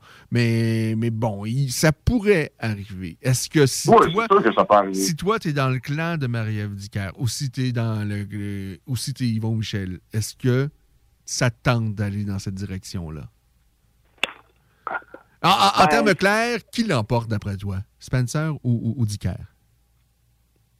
Moi, moi, pour moi, de qu'est-ce que je vois, de, qu'est-ce que je vois des deux, je pense que c'est une très bonne question, mais je pense que, que Mary Spencer peut gagner. Je pense, qu'elle a une belle vitesse, son, ring IQ excellent, bonne force de frappe. Marie- Marie-Ève est ultra bonne techniquement, puis je veux dire, son style en tant que gauchère peut, peut comment je peux dire, causer des, des, des cauchemars, mais je pense que, que Mary, avec son expérience sur la scène internationale chez les amateurs, sa force de frappe, la manière qu'elle dégaine ses coups, moi, j'ai l'impression qu'elle pourrait l'emporter. Mais e- est-ce que, euh, parce qu'elle n'est pas québécoise, euh, c'est une Ontarienne, je pense? Oui, c'est une Ontarienne. Elle n'aura pas les médias derrière elle. Euh, elle n'aura peut-être pas. Euh, elle n'a pas d'Yvon Michel derrière elle. Euh, Yvon Michel, il faut, faut- faut quand même l'admettre, il a fait du très bon travail avec Marie-Ève Dicker et, et maintenant il va le faire avec, euh, avec la petite Clavel pour les mettre à l'avant-scène, pour les rendre très populaires. Euh, puis en plus, c'est vraiment deux belles personnalités, Dicker et, et, Clavel. Vraiment, euh, c'est- des femmes qu'on aime entendre. C'est beau des fois avoir de bons athlètes, mais des fois, c'est peut-être pas à leur avantage de leur mettre un micro sous le nez. Dans le cas de Dicker, au contraire, euh, et, Clavel également, non seulement c'est deux bonnes boxeuses qui semblent vraiment euh, s'entraîner, mais d'être de beaux modèles et tout ça. Euh, Dans le cas de, Mary Spencer, je ne sais pas, c'est peut-être le cas, mais elle n'aura pas les médias derrière elle. euh, Ça n'arrivera pas. Puis je pense pas que, sans rien enlever au groupe de Camille et Stéphane, je pense pas qu'ils ont non plus les qualités d'Yvon Michel pour faire bien connaître leur. Parce que peut-être que je me trompe, là, mais en tous les cas, est-ce que tu penses que ça, va, ça peut nuire à Spencer de ne ben, de pas être une Québécoise comme le, le- le sont euh, Dicker et Clavel? Moi, je pense, moi, je pense pas que ça va mieux parce que pour, pour connaître la personne, pour connaître comment ça, euh, la- la- sa personnalité est chaleureuse, je pense que le public québécois va tomber rapidement en amour avec elle. Mais ça, il faut qu'on nous la présente. et J'espère que ça. Et ça, c'est sûr. Il y a un gros Ça, travail à sûr. faire là-dessus parce que je suis convaincu qu'il y a, y y y des superbes personnalités, tout ça, mais si, euh, si, si on nous les montre jamais, on peut pas. euh, on peut pas les, euh, les connaître parce que euh, on est en 2022 là. Quand Ayman Zabi se bat à l'UFC, on n'en parle pas là, dans les médias ici. C'est vrai. En, en- en même temps, il se bat trop rarement, là, Ayman. là, c'est- mais- Là, c'est ça, sincèrement, là, je, je, je- pense, parce que je pense que Mandel Nalo a le même problème. Là. Moi, à chaque fois que je parle de quelqu'un au Tristar, on me dit que Mandel Nalo, c'est un génie, il est, il est incroyable, euh, il l'est certainement, mais lui et Heyman, ils ne se battent jamais. C'est un combat par année, ça n'a aucun sens. J'ai comme l'impression que c'est quelqu'un au Tristan qui refuse trop les combats, parce que, en tout cas, il y a peut-être des choses que je, ne connais pas, mais à un moment donné, il faut, y aller, les gars. Euh, mais euh, ben, tout ça pour dire, tu sais, on, on parle, oui, on parle de, Marc-André Barrio, puis ils ont raison de le faire, puis dans le monde de la boxe, mais hum, des fois, quand c'est hum, des Québécois bien de chez nous, mais qui ont des noms euh, qui viennent pas du Saguenay, on en parle moins. Alors, elle, c'est en plus c'est une Ontarienne. J'espère que ça va pas jouer contre elle, et j'espère qu'elle aura toutes les chances qu'elle mérite, parce que moi, c'est tout ce que je veux, c'est que les boxeurs euh, parce que sincèrement, euh, c'est sûr que euh, j'ai un petit côté patriotique. J'aime bien, quand je voyais Georges Saint-Pierre, il y avait quelque, chose de spécial qui m'animait lorsque je voyais en action. Mais dans, la réalité des choses, peu importe d'où ils viennent, moi, ce que je veux, c'est que les boxeurs méritent ce qu'ils ont. Qu'on leur donne les opportunités qu'ils vont chercher et, et que ce soit pas politique et qu'il n'y ait pas de manigance pour qu'ils se retrouvent dans une position avantageuse. Non, puis t'as totalement raison. T'as totalement raison. Là, c'est juste une question de, de savoir si ça va vraiment ça va vraiment être le cas dans le futur. Alors, mais pour toi, toi, tu penses, tu, euh, pour quelle raison tu penses que Eye of the Tiger est allé chercher Mary Spencer? Est-ce qu'ils ont envie Est-ce que euh, à quelque part c'est c'est pour montrer qu'eux aussi peuvent avoir de grandes boxeuses? Euh, Est-ce que tu penses qu'ils peuvent faire aussi bien que ce que fait Yvon Michel présentement avec euh, Marie-Ève et Kim Clavel? Ben, je pense, je pense que, que, Cam- que Camille Stéphane et surtout Marc Ramsey qui est en charge du développement maintenant, ils veulent avoir des champions du monde. Puis, au, au niveau féminin, d'avoir une agente libre qui du calibre de Mary Spencer au Canada, tu peux pas passer par-dessus ça. OK. Je veux dire, Ah, c'est- c'est- tu, tu peux pas. Je veux dire, c'est un, c'est un diamant. La, la personne a du talent. Puis tu sais que tu vas avoir un combat de champion du monde avec elle. Puis qu'il y a des bonnes chances qu'elle remporte un combat de champion du monde. Pourquoi pas? Ça fait du sens. Ah, ben, Puis en plus, ça nous offre la- ça nous ouvre la porte du marché ontarien. Déjà que Punching Grace est rendu un petit peu établi en Ontario avec les, les relations avec United Boxing Promotions. Donc, économiquement parlant et sportivement parlant, ça fait du sens. Ah ben super. Sincèrement, euh, je, trouve ça vraiment intéressant parce que moi, je, la connaissais un peu de nom et tout ça, puis je me souviens un peu de, de ce rififi chez les amateurs avec Ariane Fortin et tout ça. Mais euh, là, tu, tu- tu- la façon dont tu nous en parles, je pense qu'il faut euh, surveiller ce qui va se passer du côté euh, d'elle avec ben, le, groupe d'Eye of the Tiger Management et on va la voir ben, très très rapidement dans les prochaines semaines. Euh, Oui, exactement. Ça, ça va être le, son premier combat avec euh, son cadre de Tiger et le 26 mars prochain. OK. Et finalement, euh, Louis Jourdain, parce que lui aussi, tu t'entraînes avec lui, euh, Louis Jourdain, dans le monde de la boxe, est-ce qu'il a un. un- un- un- ben, ça va être difficile pour toi peut-être de dire, de dire non, il n'est pas bon, il n'y a pas de potentiel, mais est-ce qu'il y a un potentiel vraiment boxe pour Louis Jourdain? Euh, Ben, écoute, au début, quand je l'ai connu, je pensais que oui. Là, je veux dire, quand j'ai vu ses deux premiers combats euh, dans le temps qu'il se battait avec les frères Grant, moi, j'avais l'impression que oui. Là, c'est sûr que je parle avec un biais, là, puis je pense que c'est important de le mentionner à tout le monde. Là, on, on partage le même entraîneur de boxe, là, on se parle ensemble. Mais pour de vrai, oui, je pense pour de vrai qu'il y a un beau talent, il est discipliné dans le gym, il a des belles habiletés. Et pour de vrai, sur, sur la scène canadienne, sur la scène continentale, s'il continue à donner le même travail, le même entraînement au gym, pour de vrai, il peut faire de très belles choses. Ça, ça peut devenir quelque chose à surveiller. OK. Alors, ben, on jette un œil là-dessus. Moi, j'espère qu'on va le revoir, euh, surtout en arts martiaux mixtes. Ah, Euh, dé- définitivement, euh, il dit lui-même. objectif, c'est les arts martiaux mixtes. Je pense pas que tu as inquiété par rapport à ça. C'est peut-être des opportunités. hein. C'est compl- plus compliqué. Il y a plus d'événements de boxe encore que, que, que dans martiaux mix. Et en même temps, de peaufiner sa boxe, ça ne peut pas non plus lui, lui nuire. Euh, Patrick Côté a fait un combat de boxe professionnel également et tout ça. euh, et- Effectivement, en 2005, face à Brutus Tessier. Et Brutus Tessier avait gagné, si ma mémoire est bonne. Et s'en Exactement. et s'en est, s'en est suivi ensuite, euh, je pense, peut-être l'une des plus grandes séquences de l'histoire des boxeurs québécois sans victoire pour Brutus Tessier. Mais il faut dire, euh, je pense qu'ils sont, sont deux frères. Il y avait Stéphane Tessier, c'est son frère, hein, si je ne me trompe pas. Oui, exactement. C'est ces gars-là. euh, Ben, je trouve ça triste parce que, on- sincèrement, lorsqu'on les embauchait, souvent, c'était parce qu'on les voyait perdre. C'était pas. euh, ils affrontaient peut-être. on les a pas placés dans des situations victorieuses. Tu c'est- ben bon. Ah non, ça c'est sûr. mais euh, je pense que Brutus a quand même fait quand même euh, a fait a, a réussi même si il y a une séquence de- sans victoire mais longue longue longue longue longue il a quand même réussi à, à faire des petites choses à travers ça quand même euh, pas Ah non, c'est ça. Il, a- il a- il a quand même fait des bonnes bourses euh, en allant se battre contre vraiment des, des solides opérateurs. Alors, moi, je, je tire mon chapeau par rapport à ça. Ouais. Un jour, peut-être qu'on on, va parler de ces gars-là qui. euh, en tout cas, c'est des, vieux routiers, des guerriers, euh, mais bon, qui sont pas de. qui- ils jouent dans un film, puis ils savent très bien que c'est c'est pas Tom Cruise du film, là, c'est plutôt le vilain. C'est le vilain qui a une grosse cicatrice qu'on sait qu'à la, à la fin, ça, ça tourne pas bien pour lui. Hey Kenny, un immense, immense merci pour ta générosité et tes connaissances. Vraiment, c'est toujours très intéressant. Je te souhaite de passer un superbe euh, samedi et ben, je te dis à très bientôt, j'espère. Merci, à très bientôt. Salut mon Kenny, bye. Au revoir. Alors, Kenny Victor Cherry, il est pertinent, il est intéressant. euh, vraiment, euh, c'est toujours agréable de lui parler. Pause, euh, avant de passer à la pause, en fait, on va faire un petit tour de l'actualité. un petit tour de l'actualité, pas seulement dans le monde des, des sports de combat. Là, ça va être le moment de regarder ce qui va se passer dans la Ligue nationale de hockey ce soir, ce qui s'est passé en après-midi, parce qu'il y avait au moins un match cet après-midi. Un petit point météo.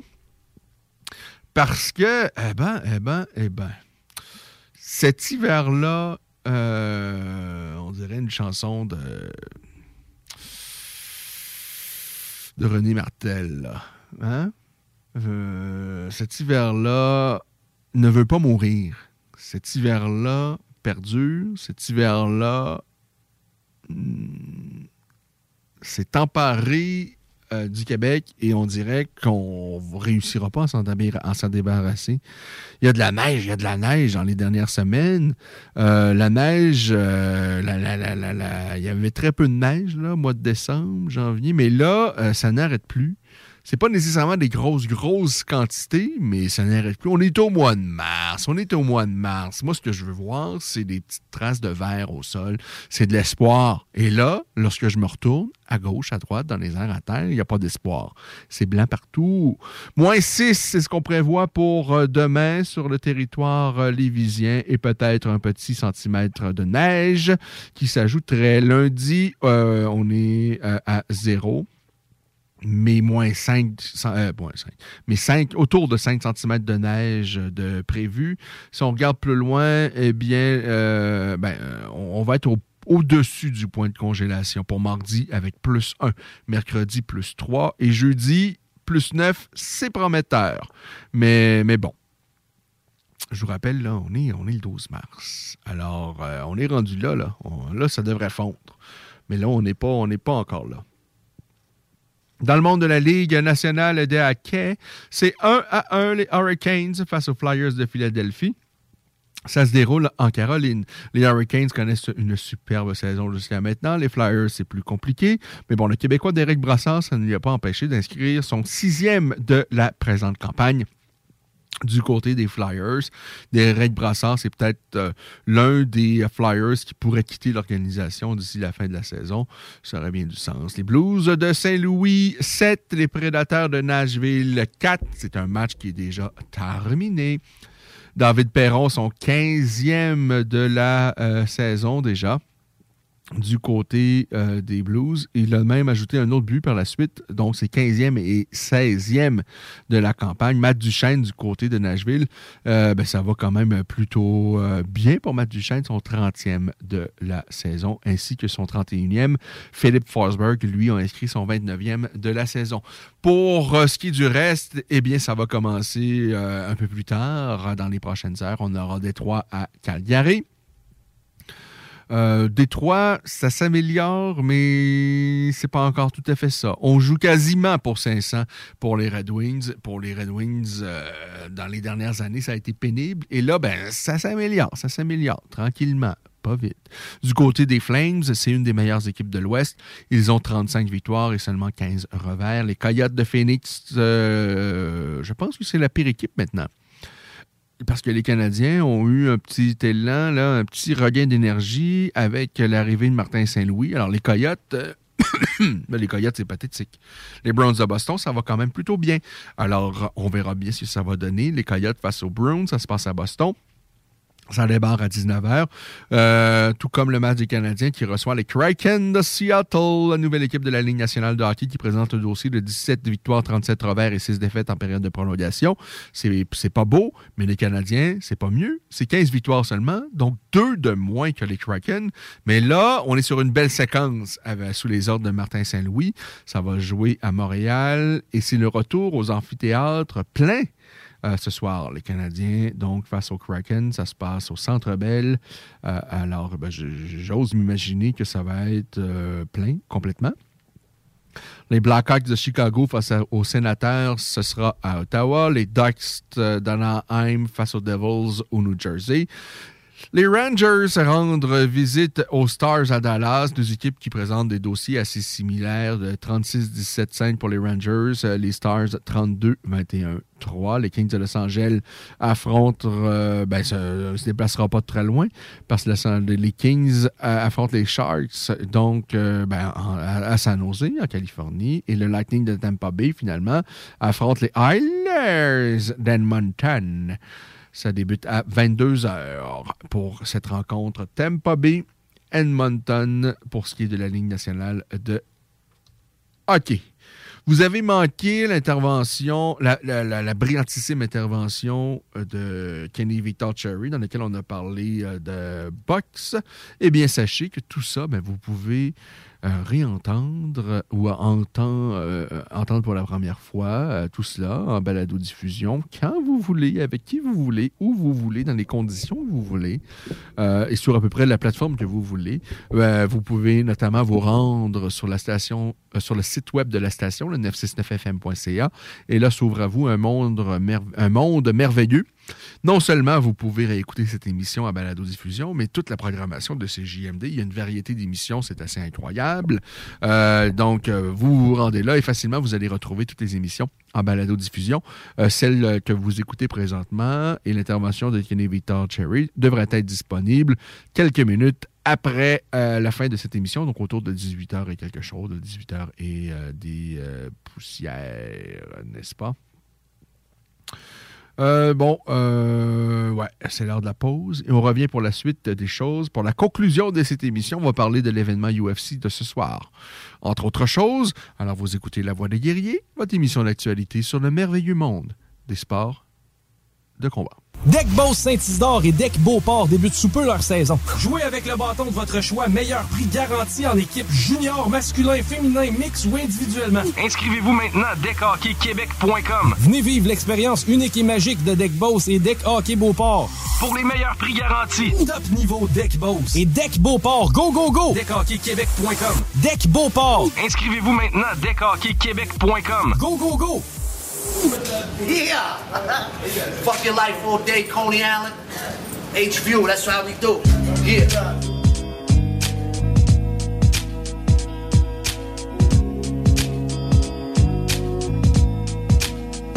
Nims. Now everything makes sense.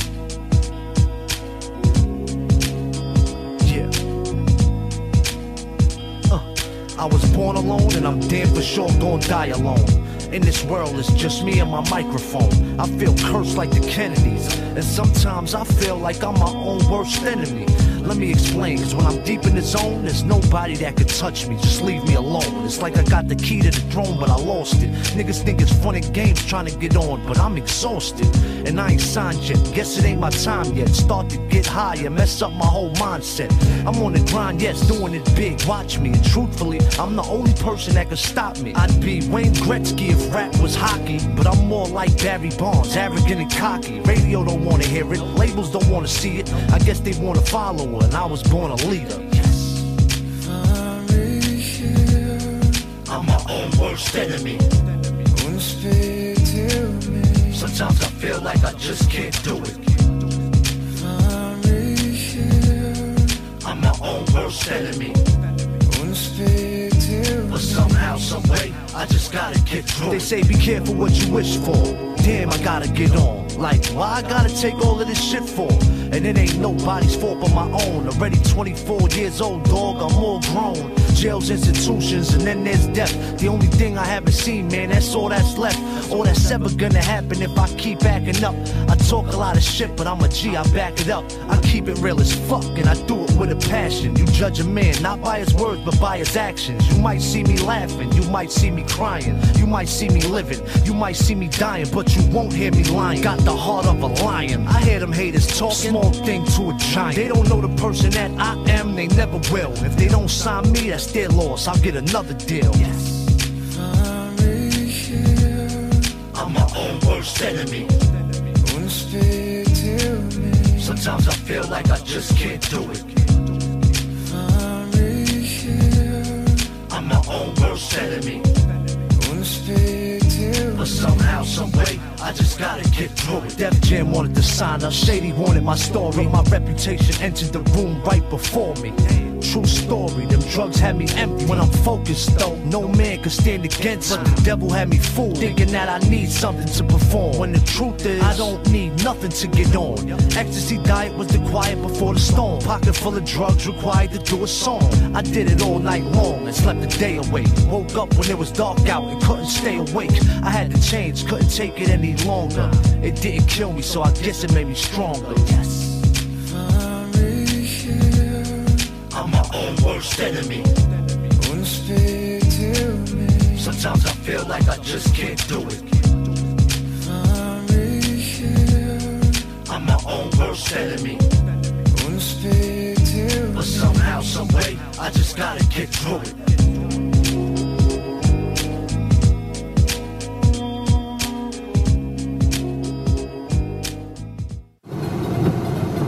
Creative Juices Music is where everything's at. I got like five mixtapes before President's Day, then the album President's Day, then Filthy Fly shit, you know what I'm saying? Then we got them banging Fuck Your Life tees that you're gonna see on the on the Coney Island Styling video.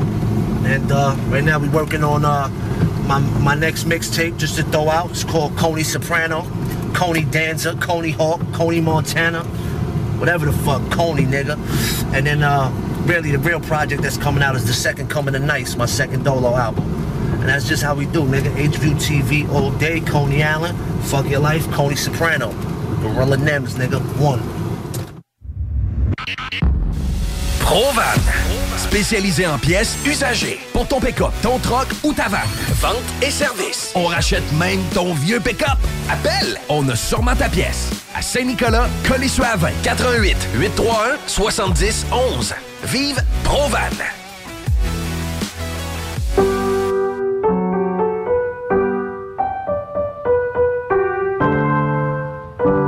Cette pièce de piano peut vous sembler bien banale. À moins que l'on vous dise que c'est Jeanne, encore prof à 81 ans, qui l'a apprise à la petite Chloé lors de ses cours cette semaine. Le Québec est riche de ses aînés. Reconnaissons leur contribution. Un message du gouvernement du Québec. Enfin, nous sommes ouverts. Rassemblez votre famille, vos amis ou vos collègues chez Barbies. Réservé dans l'un de nos trois restos, le Bourgneuf-Lévis et sur le boulevard Laurier à Sainte-Foy. Satire Productions veut que tu te joignes à son équipe croissante dans le domaine de l'audiovisuel. Dans la région, nous sommes la grosse boîte événementielle à l'échelle humaine. Commis d'entrepôt, technicien audiovisuel, sonorisateur, éclairagiste, si t'es motivé à te joindre à une équipe en action, nos besoins sont grands. Chez Satire, on te paye et on t'offre des conditions à ta juste valeur qui rendront tes amis techniciens jaloux. Visite l'onglet carrière au satirproduction.com pour postuler dans une entreprise tripante aux valeurs humaines. Satireproduction.com Venez découvrir notre boutique Histoire de Bulle au 5209 Boulevard Guillaume Couture à Lévis. Produit de soins corporels de première qualité, entièrement produit à notre succursale de Saint-Georges. Que ce soit pour vous gâter ou pour un cadeau, Histoire de Bulle est l'endroit par excellence. Histoiredebulle.com Vapking est la meilleure boutique pour les articles de vapoteurs au Québec. Diversité, qualité et bien sûr les plus bas prix. Vapking Saint-Romuald, Lévis, Lauson, Saint-Nicolas et Sainte-Marie. Vapking, je l'étudie, Vapking! Vapking, je l'étudie, Vapking! Voiture d'occasion de toute marque? Une seule adresse, lbbauto.com. Madame Blais, Messieurs Dubé et Legault, remplacer une infirmière en Chaudière-Appalaches par une tablette électronique, c'est inacceptable. On refuse fermement l'implantation de ce projet ridicule et insensé dans nos CHSLD. Comment le gouvernement de la CAQ peut prétendre vouloir dispenser des soins humains et de qualité à une clientèle aussi vulnérable avec une proposition pareille? Nos aînés et leurs familles méritent le respect. Ensemble, nous disons non à cette décision de la CAQ. Un message du syndicat des professionnels en soins de Chaudière-Appalaches.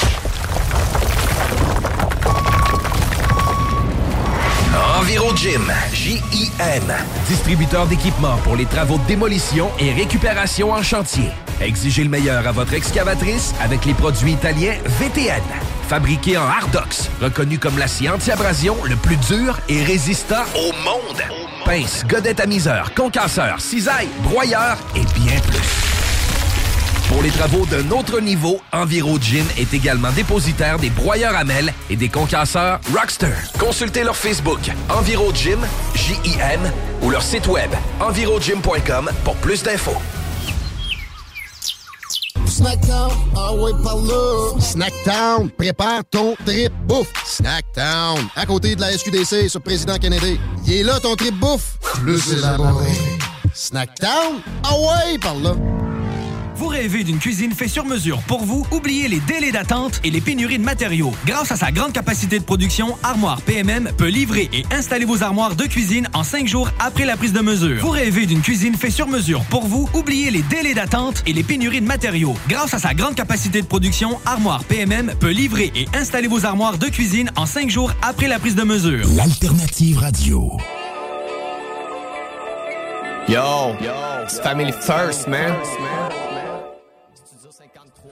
OK, OK, OK, OK. On est de retour pour la dernière ligne droite de l'émission. On se dirige donc vers le retour au week-end en ce qui me concerne. Et pour la suite des choses ici, bien, ce sera le parti 969 qui va suivre à partir de 18h. Mais on va, euh, on ne terminera pas, évidemment, sans ne pas parler de ce qui se passe ce soir à l'UFC parce que ben, l'UFC propose un événement, encore une fois, ce soir. Et on va jeter un petit coup d'œil sur euh, ce qui va se passer et sur ce qui a commencé à se passer. Parce que oui, la carte a déjà débuté et euh, ben, parce que c'est plus tôt, hein, ben oui, on s'amuse, ça va être une belle carte avec euh, des choses bien intéressantes. Il y a notamment euh, le russe Murzakanov qui a vaincu Tafan Nchouki par coup de genou à la volée. L'une des techniques les plus spectaculaires du monde des sports de combat et l'un des spécialistes en la matière d'ailleurs. Lui, il, a, en a terminé des combats de cette façon-là, notamment au Glory et même à ses débuts à l'UFC. C'est Alex Pereira qui va combattre dans d'ici deux, trois, d'ici deux, trois, deux heures, je pense, là, à peu près. Alex Pereira va s'en prendre à son compatriote Bruno Silva. Alex Pereira, c'est ce euh, ancien double champion Glory dans deux catégories de poids différentes euh, qui a battu notamment, entre autres choses, à deux reprises le champion actuel de l'UFC. Israël Adesanya, il l'a battu en kickboxing. Et là, il, a, il s'est converti aux arts martiaux mixtes. Il présente un dossier de quatre victoires et un revers. Il va disputer tout à l'heure son deuxième combat au sein de l'UFC. Alors, retenez bien ce nom, Alex Pereira, un spécialiste notamment euh, ben, de pied-point. Et l'une de ses marques de commerce, c'est son coup de genou à la volée. Euh, Guido Canetti, Guido Canetti a vaincu Tris Mutino. Ça s'est fait par TKO. Euh, il y a Daisha Lunjambala qui avait affronté euh, Marc-André Barrio il n'y a pas si longtemps. Il avait été défait par Marc-André, mais il l'a perdu cette fois-ci par guillotine euh, à la fin de la première reprise face à Cody Brundage. Miranda Maverick, tant qu'elle a disposé de Sabina Mazo, ça s'est fait par étranglement arrière. Et Damon Jackson par triangle de bras face à Camuela Kirk. Alors que des finishes dans les cinq premiers combats de cet événement UFC, donc qui a déjà débuté. Parmi les autres combats, mais mentionnons que la Canadienne Gillian Robertson sera en action. Sinon, dans les combats que, vous ne voulez absolument pas manquer, bien, il y a Alex Pereira face à Bruno Silva. Pereira, c'est celui dont j'ai évoqué il y a quelques secondes, la grande, grand champion du Glory, grand kickboxer qui maintenant tente, sa chance dans le monde des arts martiaux mixtes. Euh, Drew Dauber, combat très intéressant. Drew Dauber face à Terence McKinney. Euh, Dauber, c'est, euh, ben, il est héros sa bosse depuis déjà quelques années. Il a 33 ans. Il a notamment déjà affronté Olivier Aubin-Mercier, contre qui il avait perdu par étranglement arrière. Mais depuis, il a fait de sapri belles choses. Outre une défaite face à Benel Dariush, et il a, il faut dire, également dire qu'il a perdu ses deux derniers combats, mais il a réussi à travers ça à faire de, bien belles choses, notamment en, s'imposant face à Nasrat Asparas, face à Alexander Hernandez. Alors ce soir, il va tenter de rebondir après deux revers et il affronte quelqu'un, euh, un prospect qui, lui, ben, va tenter là, euh, de faire un grand bond en avant. Terence McKinney, qui euh, a euh, 27 ans, présente un dossier de 12 victoires et 3 euh, revers. Mais, bon, depuis qu'il est à l'UFC, ce ne sont euh, que des victoires. Il a remporté deux combats jusqu'à maintenant à l'UFC, dont son dernier, qui vient tout juste de se produire, c'était le 26 février euh, dernier. Et là, il a accepté un combat de dernière minute comme ça face à Drew Dauber. C'est courageux de sa part. Voyons voir si ça va porter ses fruits. Ça risque d'être... pourrait être compliqué pour McKinney, pour McKinney, euh, surtout si le combat se déroule euh, debout. Euh, donc, ça, c'est un autre des combats à retenir pour ce soir, très, très certainement. Ensuite de cela, on a Khalil Roundtree face à Carl Robertson.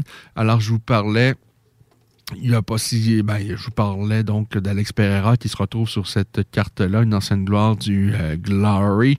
Alors, euh, euh, dans le cas euh, de Khalil Roundtree, ben, c'est lui qui a un peu poussé Gokhan Saki. Ben, Gokhan c'est un ancien grand champion également du pied-point qui a tenté sa chance à l'UFC. Ça, ça, ça, ça, durait le temps de deux combats.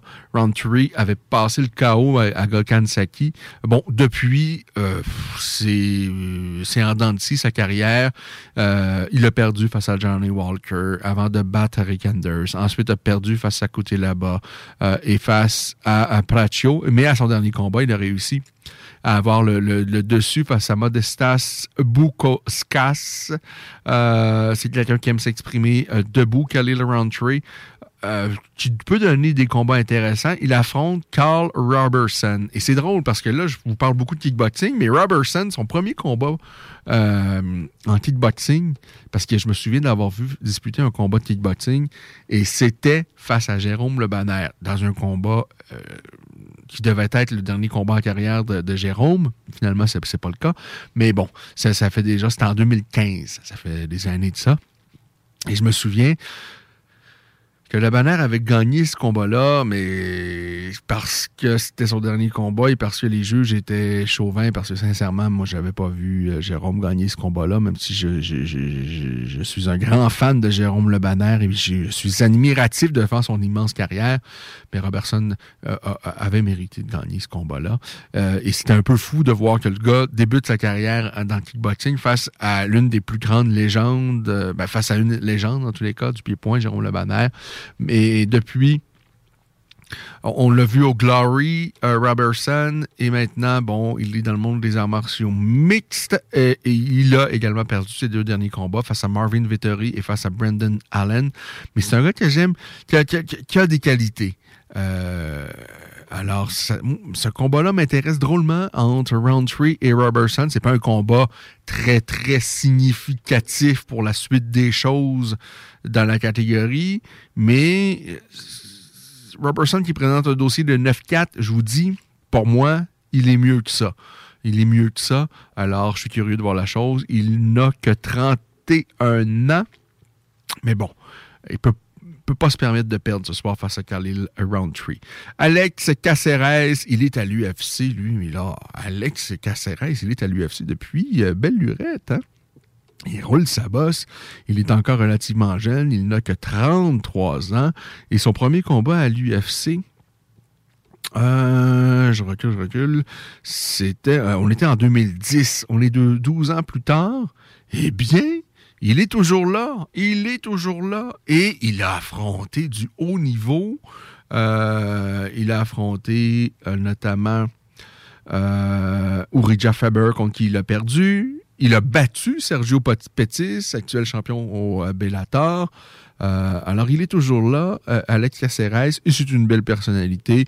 Et c'est quelqu'un qui nous offre également de beaux spectacles habituellement.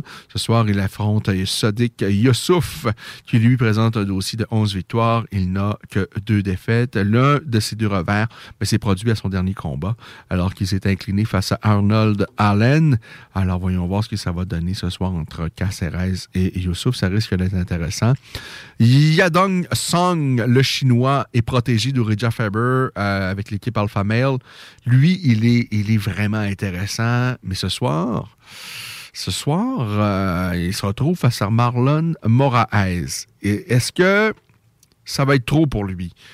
Ceci étant dit, c'est plutôt compliqué pour Moraes par les temps qui courent. Il n'a pas gagné depuis cette victoire face à José Aldo. C'était en 2019. Depuis ses trois revers. Face à Kari Sandagan, face à Rob Fount et à son dernier combat, il a perdu face à Merab euh.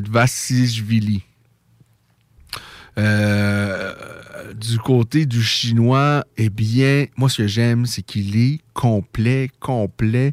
Il est encore très, très jeune. hein. Même si c'est plus d'une vingtaine de combats, il n'a que 24 ans. C'est la folie. Il est très, très actif, même à l'UFC. Euh, bon, il a disputé trois combats en 2021. euh, et là, ce sera son premier combat en 2022. Et c'est certainement face au plus gros nom auquel il aura été confronté dans sa carrière, euh, Marlon Moraes. Une belle opportunité pour euh, le Chinois, qui est très, très bon. Mais jusqu'à maintenant, pour moi, peut-être le, petit hic, euh, quoi qu'il a gagné son dernier combat par KO, il a fait ça très bien. Mais c'est souvent des combats âprement, mais très, très serrés. On dirait qu'avec Song Yadong, tu, tu lui présenterais un top 5 ou un top 20, ça donnerait un peu la même physionomie de combat, tout le temps très, très serré. Ce qui lui manque peut-être, c'est c'est euh, en fait j'ai la difficulté à, parce qu'il est bon partout. À un moment donné, peut-être que ça te prend vraiment un endroit spécifique où tu es très, très, très, très bon, largement au-dessus de la moyenne, ce qui ne semble pas le cas de, de Song Yadong, qui est, oui, très complet, euh, qui est bon dans les transitions également. Euh, mais à un moment donné, ça va lui prendre un peu euh, à savoir comment que je peux gagner euh, des, des- combats de façon plus convaincante pour pouvoir avancer. Peut-être que ce soir, ce sera, le cas face à Marlon Moraes. Voilà un, com- voilà un combat dont j'ai vraiment hâte de voir. Magomed Ankalev face à Thiago Santos. Sincèrement, je ne vois pas comment Ankalev peut perdre ce combat-là. Et je vous dis ça par rapport au dernier combat de Thiago Santos, aux deux, trois derniers combats. Ben, en fait, depuis, depuis son combat face à John Jones en 2019, il nous avait donné une prestation tout à fait spectaculaire. Il est venu à un cheveu de battre John Jones, mais depuis, il y a, eu des- opérations au genou. Il est de retour et pour moi, j'ai rien vu vraiment qui me permet de penser que, Thiago Santos ce soir peut l'emporter. Si, si, si, euh, on revoit le- le Santos des belles années, je serais plus que content, mais j'en serais très surpris. Là-dessus, je vous souhaite de passer un agréable week-end. On se reparle samedi prochain 16h pour une autre édition de La Voix des guerriers. Nous, on vous laisse entre bonnes mains. Il y aura euh, donc euh, la brillante équipe du Parti 969 FM qui va s'emparer des ondes dans les prochains instants et qui vont euh, certainement savoir vous divertir tout au cours de la soirée. Bye et je vous dis à samedi prochain.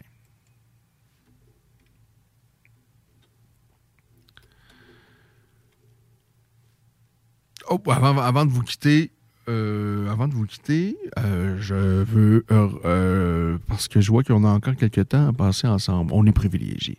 Avant de vous quitter, je veux tout simplement vous dire euh, que euh, ben, on va revenir un peu sur cet événement-là là, de Thiago Santos face à Ankalev, le combat principal de la soirée ce soir. Il est classé huitième au niveau des 205 livres. Thiago Santos, euh, cinquième, Magomed euh, selon Topologie. Euh, mais Ankalev, je, bon, je me répète, là, je pense pas qu'il Si on voit le Thiago Santos de ces derniers deux, trois derniers combats, je pense qu'Anne Kalev, ça va être facile, facile pour lui qui va se diriger vers une victoire. Bon, facile, c'est peut-être un gros mot, mais je vois pas comment il peut l'échapper, ce combat-là. Alors, euh, voyons voir ce que ça va donner. Et si on regarde un peu plus euh, à long terme pour les euh, prochains événements UFC, euh, parce que, évidemment, ça n'arrête pas. Semaine après semaine, on va être gâtés. On, va avoir vraiment une belle fin d'hiver et un début de printemps où il y aura beaucoup, beaucoup d'actions. Euh, bon, notamment, bon, avec l'événement ce soir. Vraiment, c'est une belle carte en plus aujourd'hui qui est déjà débuté. Mais la semaine prochaine, on sera en Angleterre où on doit avoir Volkov face à Tom Aspinall. Euh, on a Arnold Allen également qui est prévu sur la carte pour, se, pour croiser le fer avec Dan, Dan Hooker. Ça, c'est intéressant également. Euh, ensuite de cela, euh, Nikita Krylov face à Paul Gray. Gunnar Nelson, le retour de Gunnar Nelson. Ça fait longtemps qu'on n'a pas vu Gunnar Nelson. Et son retour, il doit le faire donc la semaine prochaine. Gunnar Nelson, qu'on n'a pas vu depuis sa défaite face à Gilbert Burns. C'était en 2019. Il doit affronter Takashi Sato, qui lui présente un dossier de 16 victoires et 4 euh, revers. Ça fait longtemps qu'on n'a pas eu un Japonais performant à l'UFC, on va se le dire. Euh, euh, Paddy Pimblet, qui lui a réussi son entrée à l'UFC il y a quelques mois de, brillante façon, personnage coloré, tout jeune, un espoir euh, anglais, va s'en prendre à Rodrigo Vargas. Ça, c'est donc la semaine prochaine, c'est bien ça. On a Blades face à Dow Chaos. Ça, c'est le combat principal de l'événement UFC du 26 mars prochain.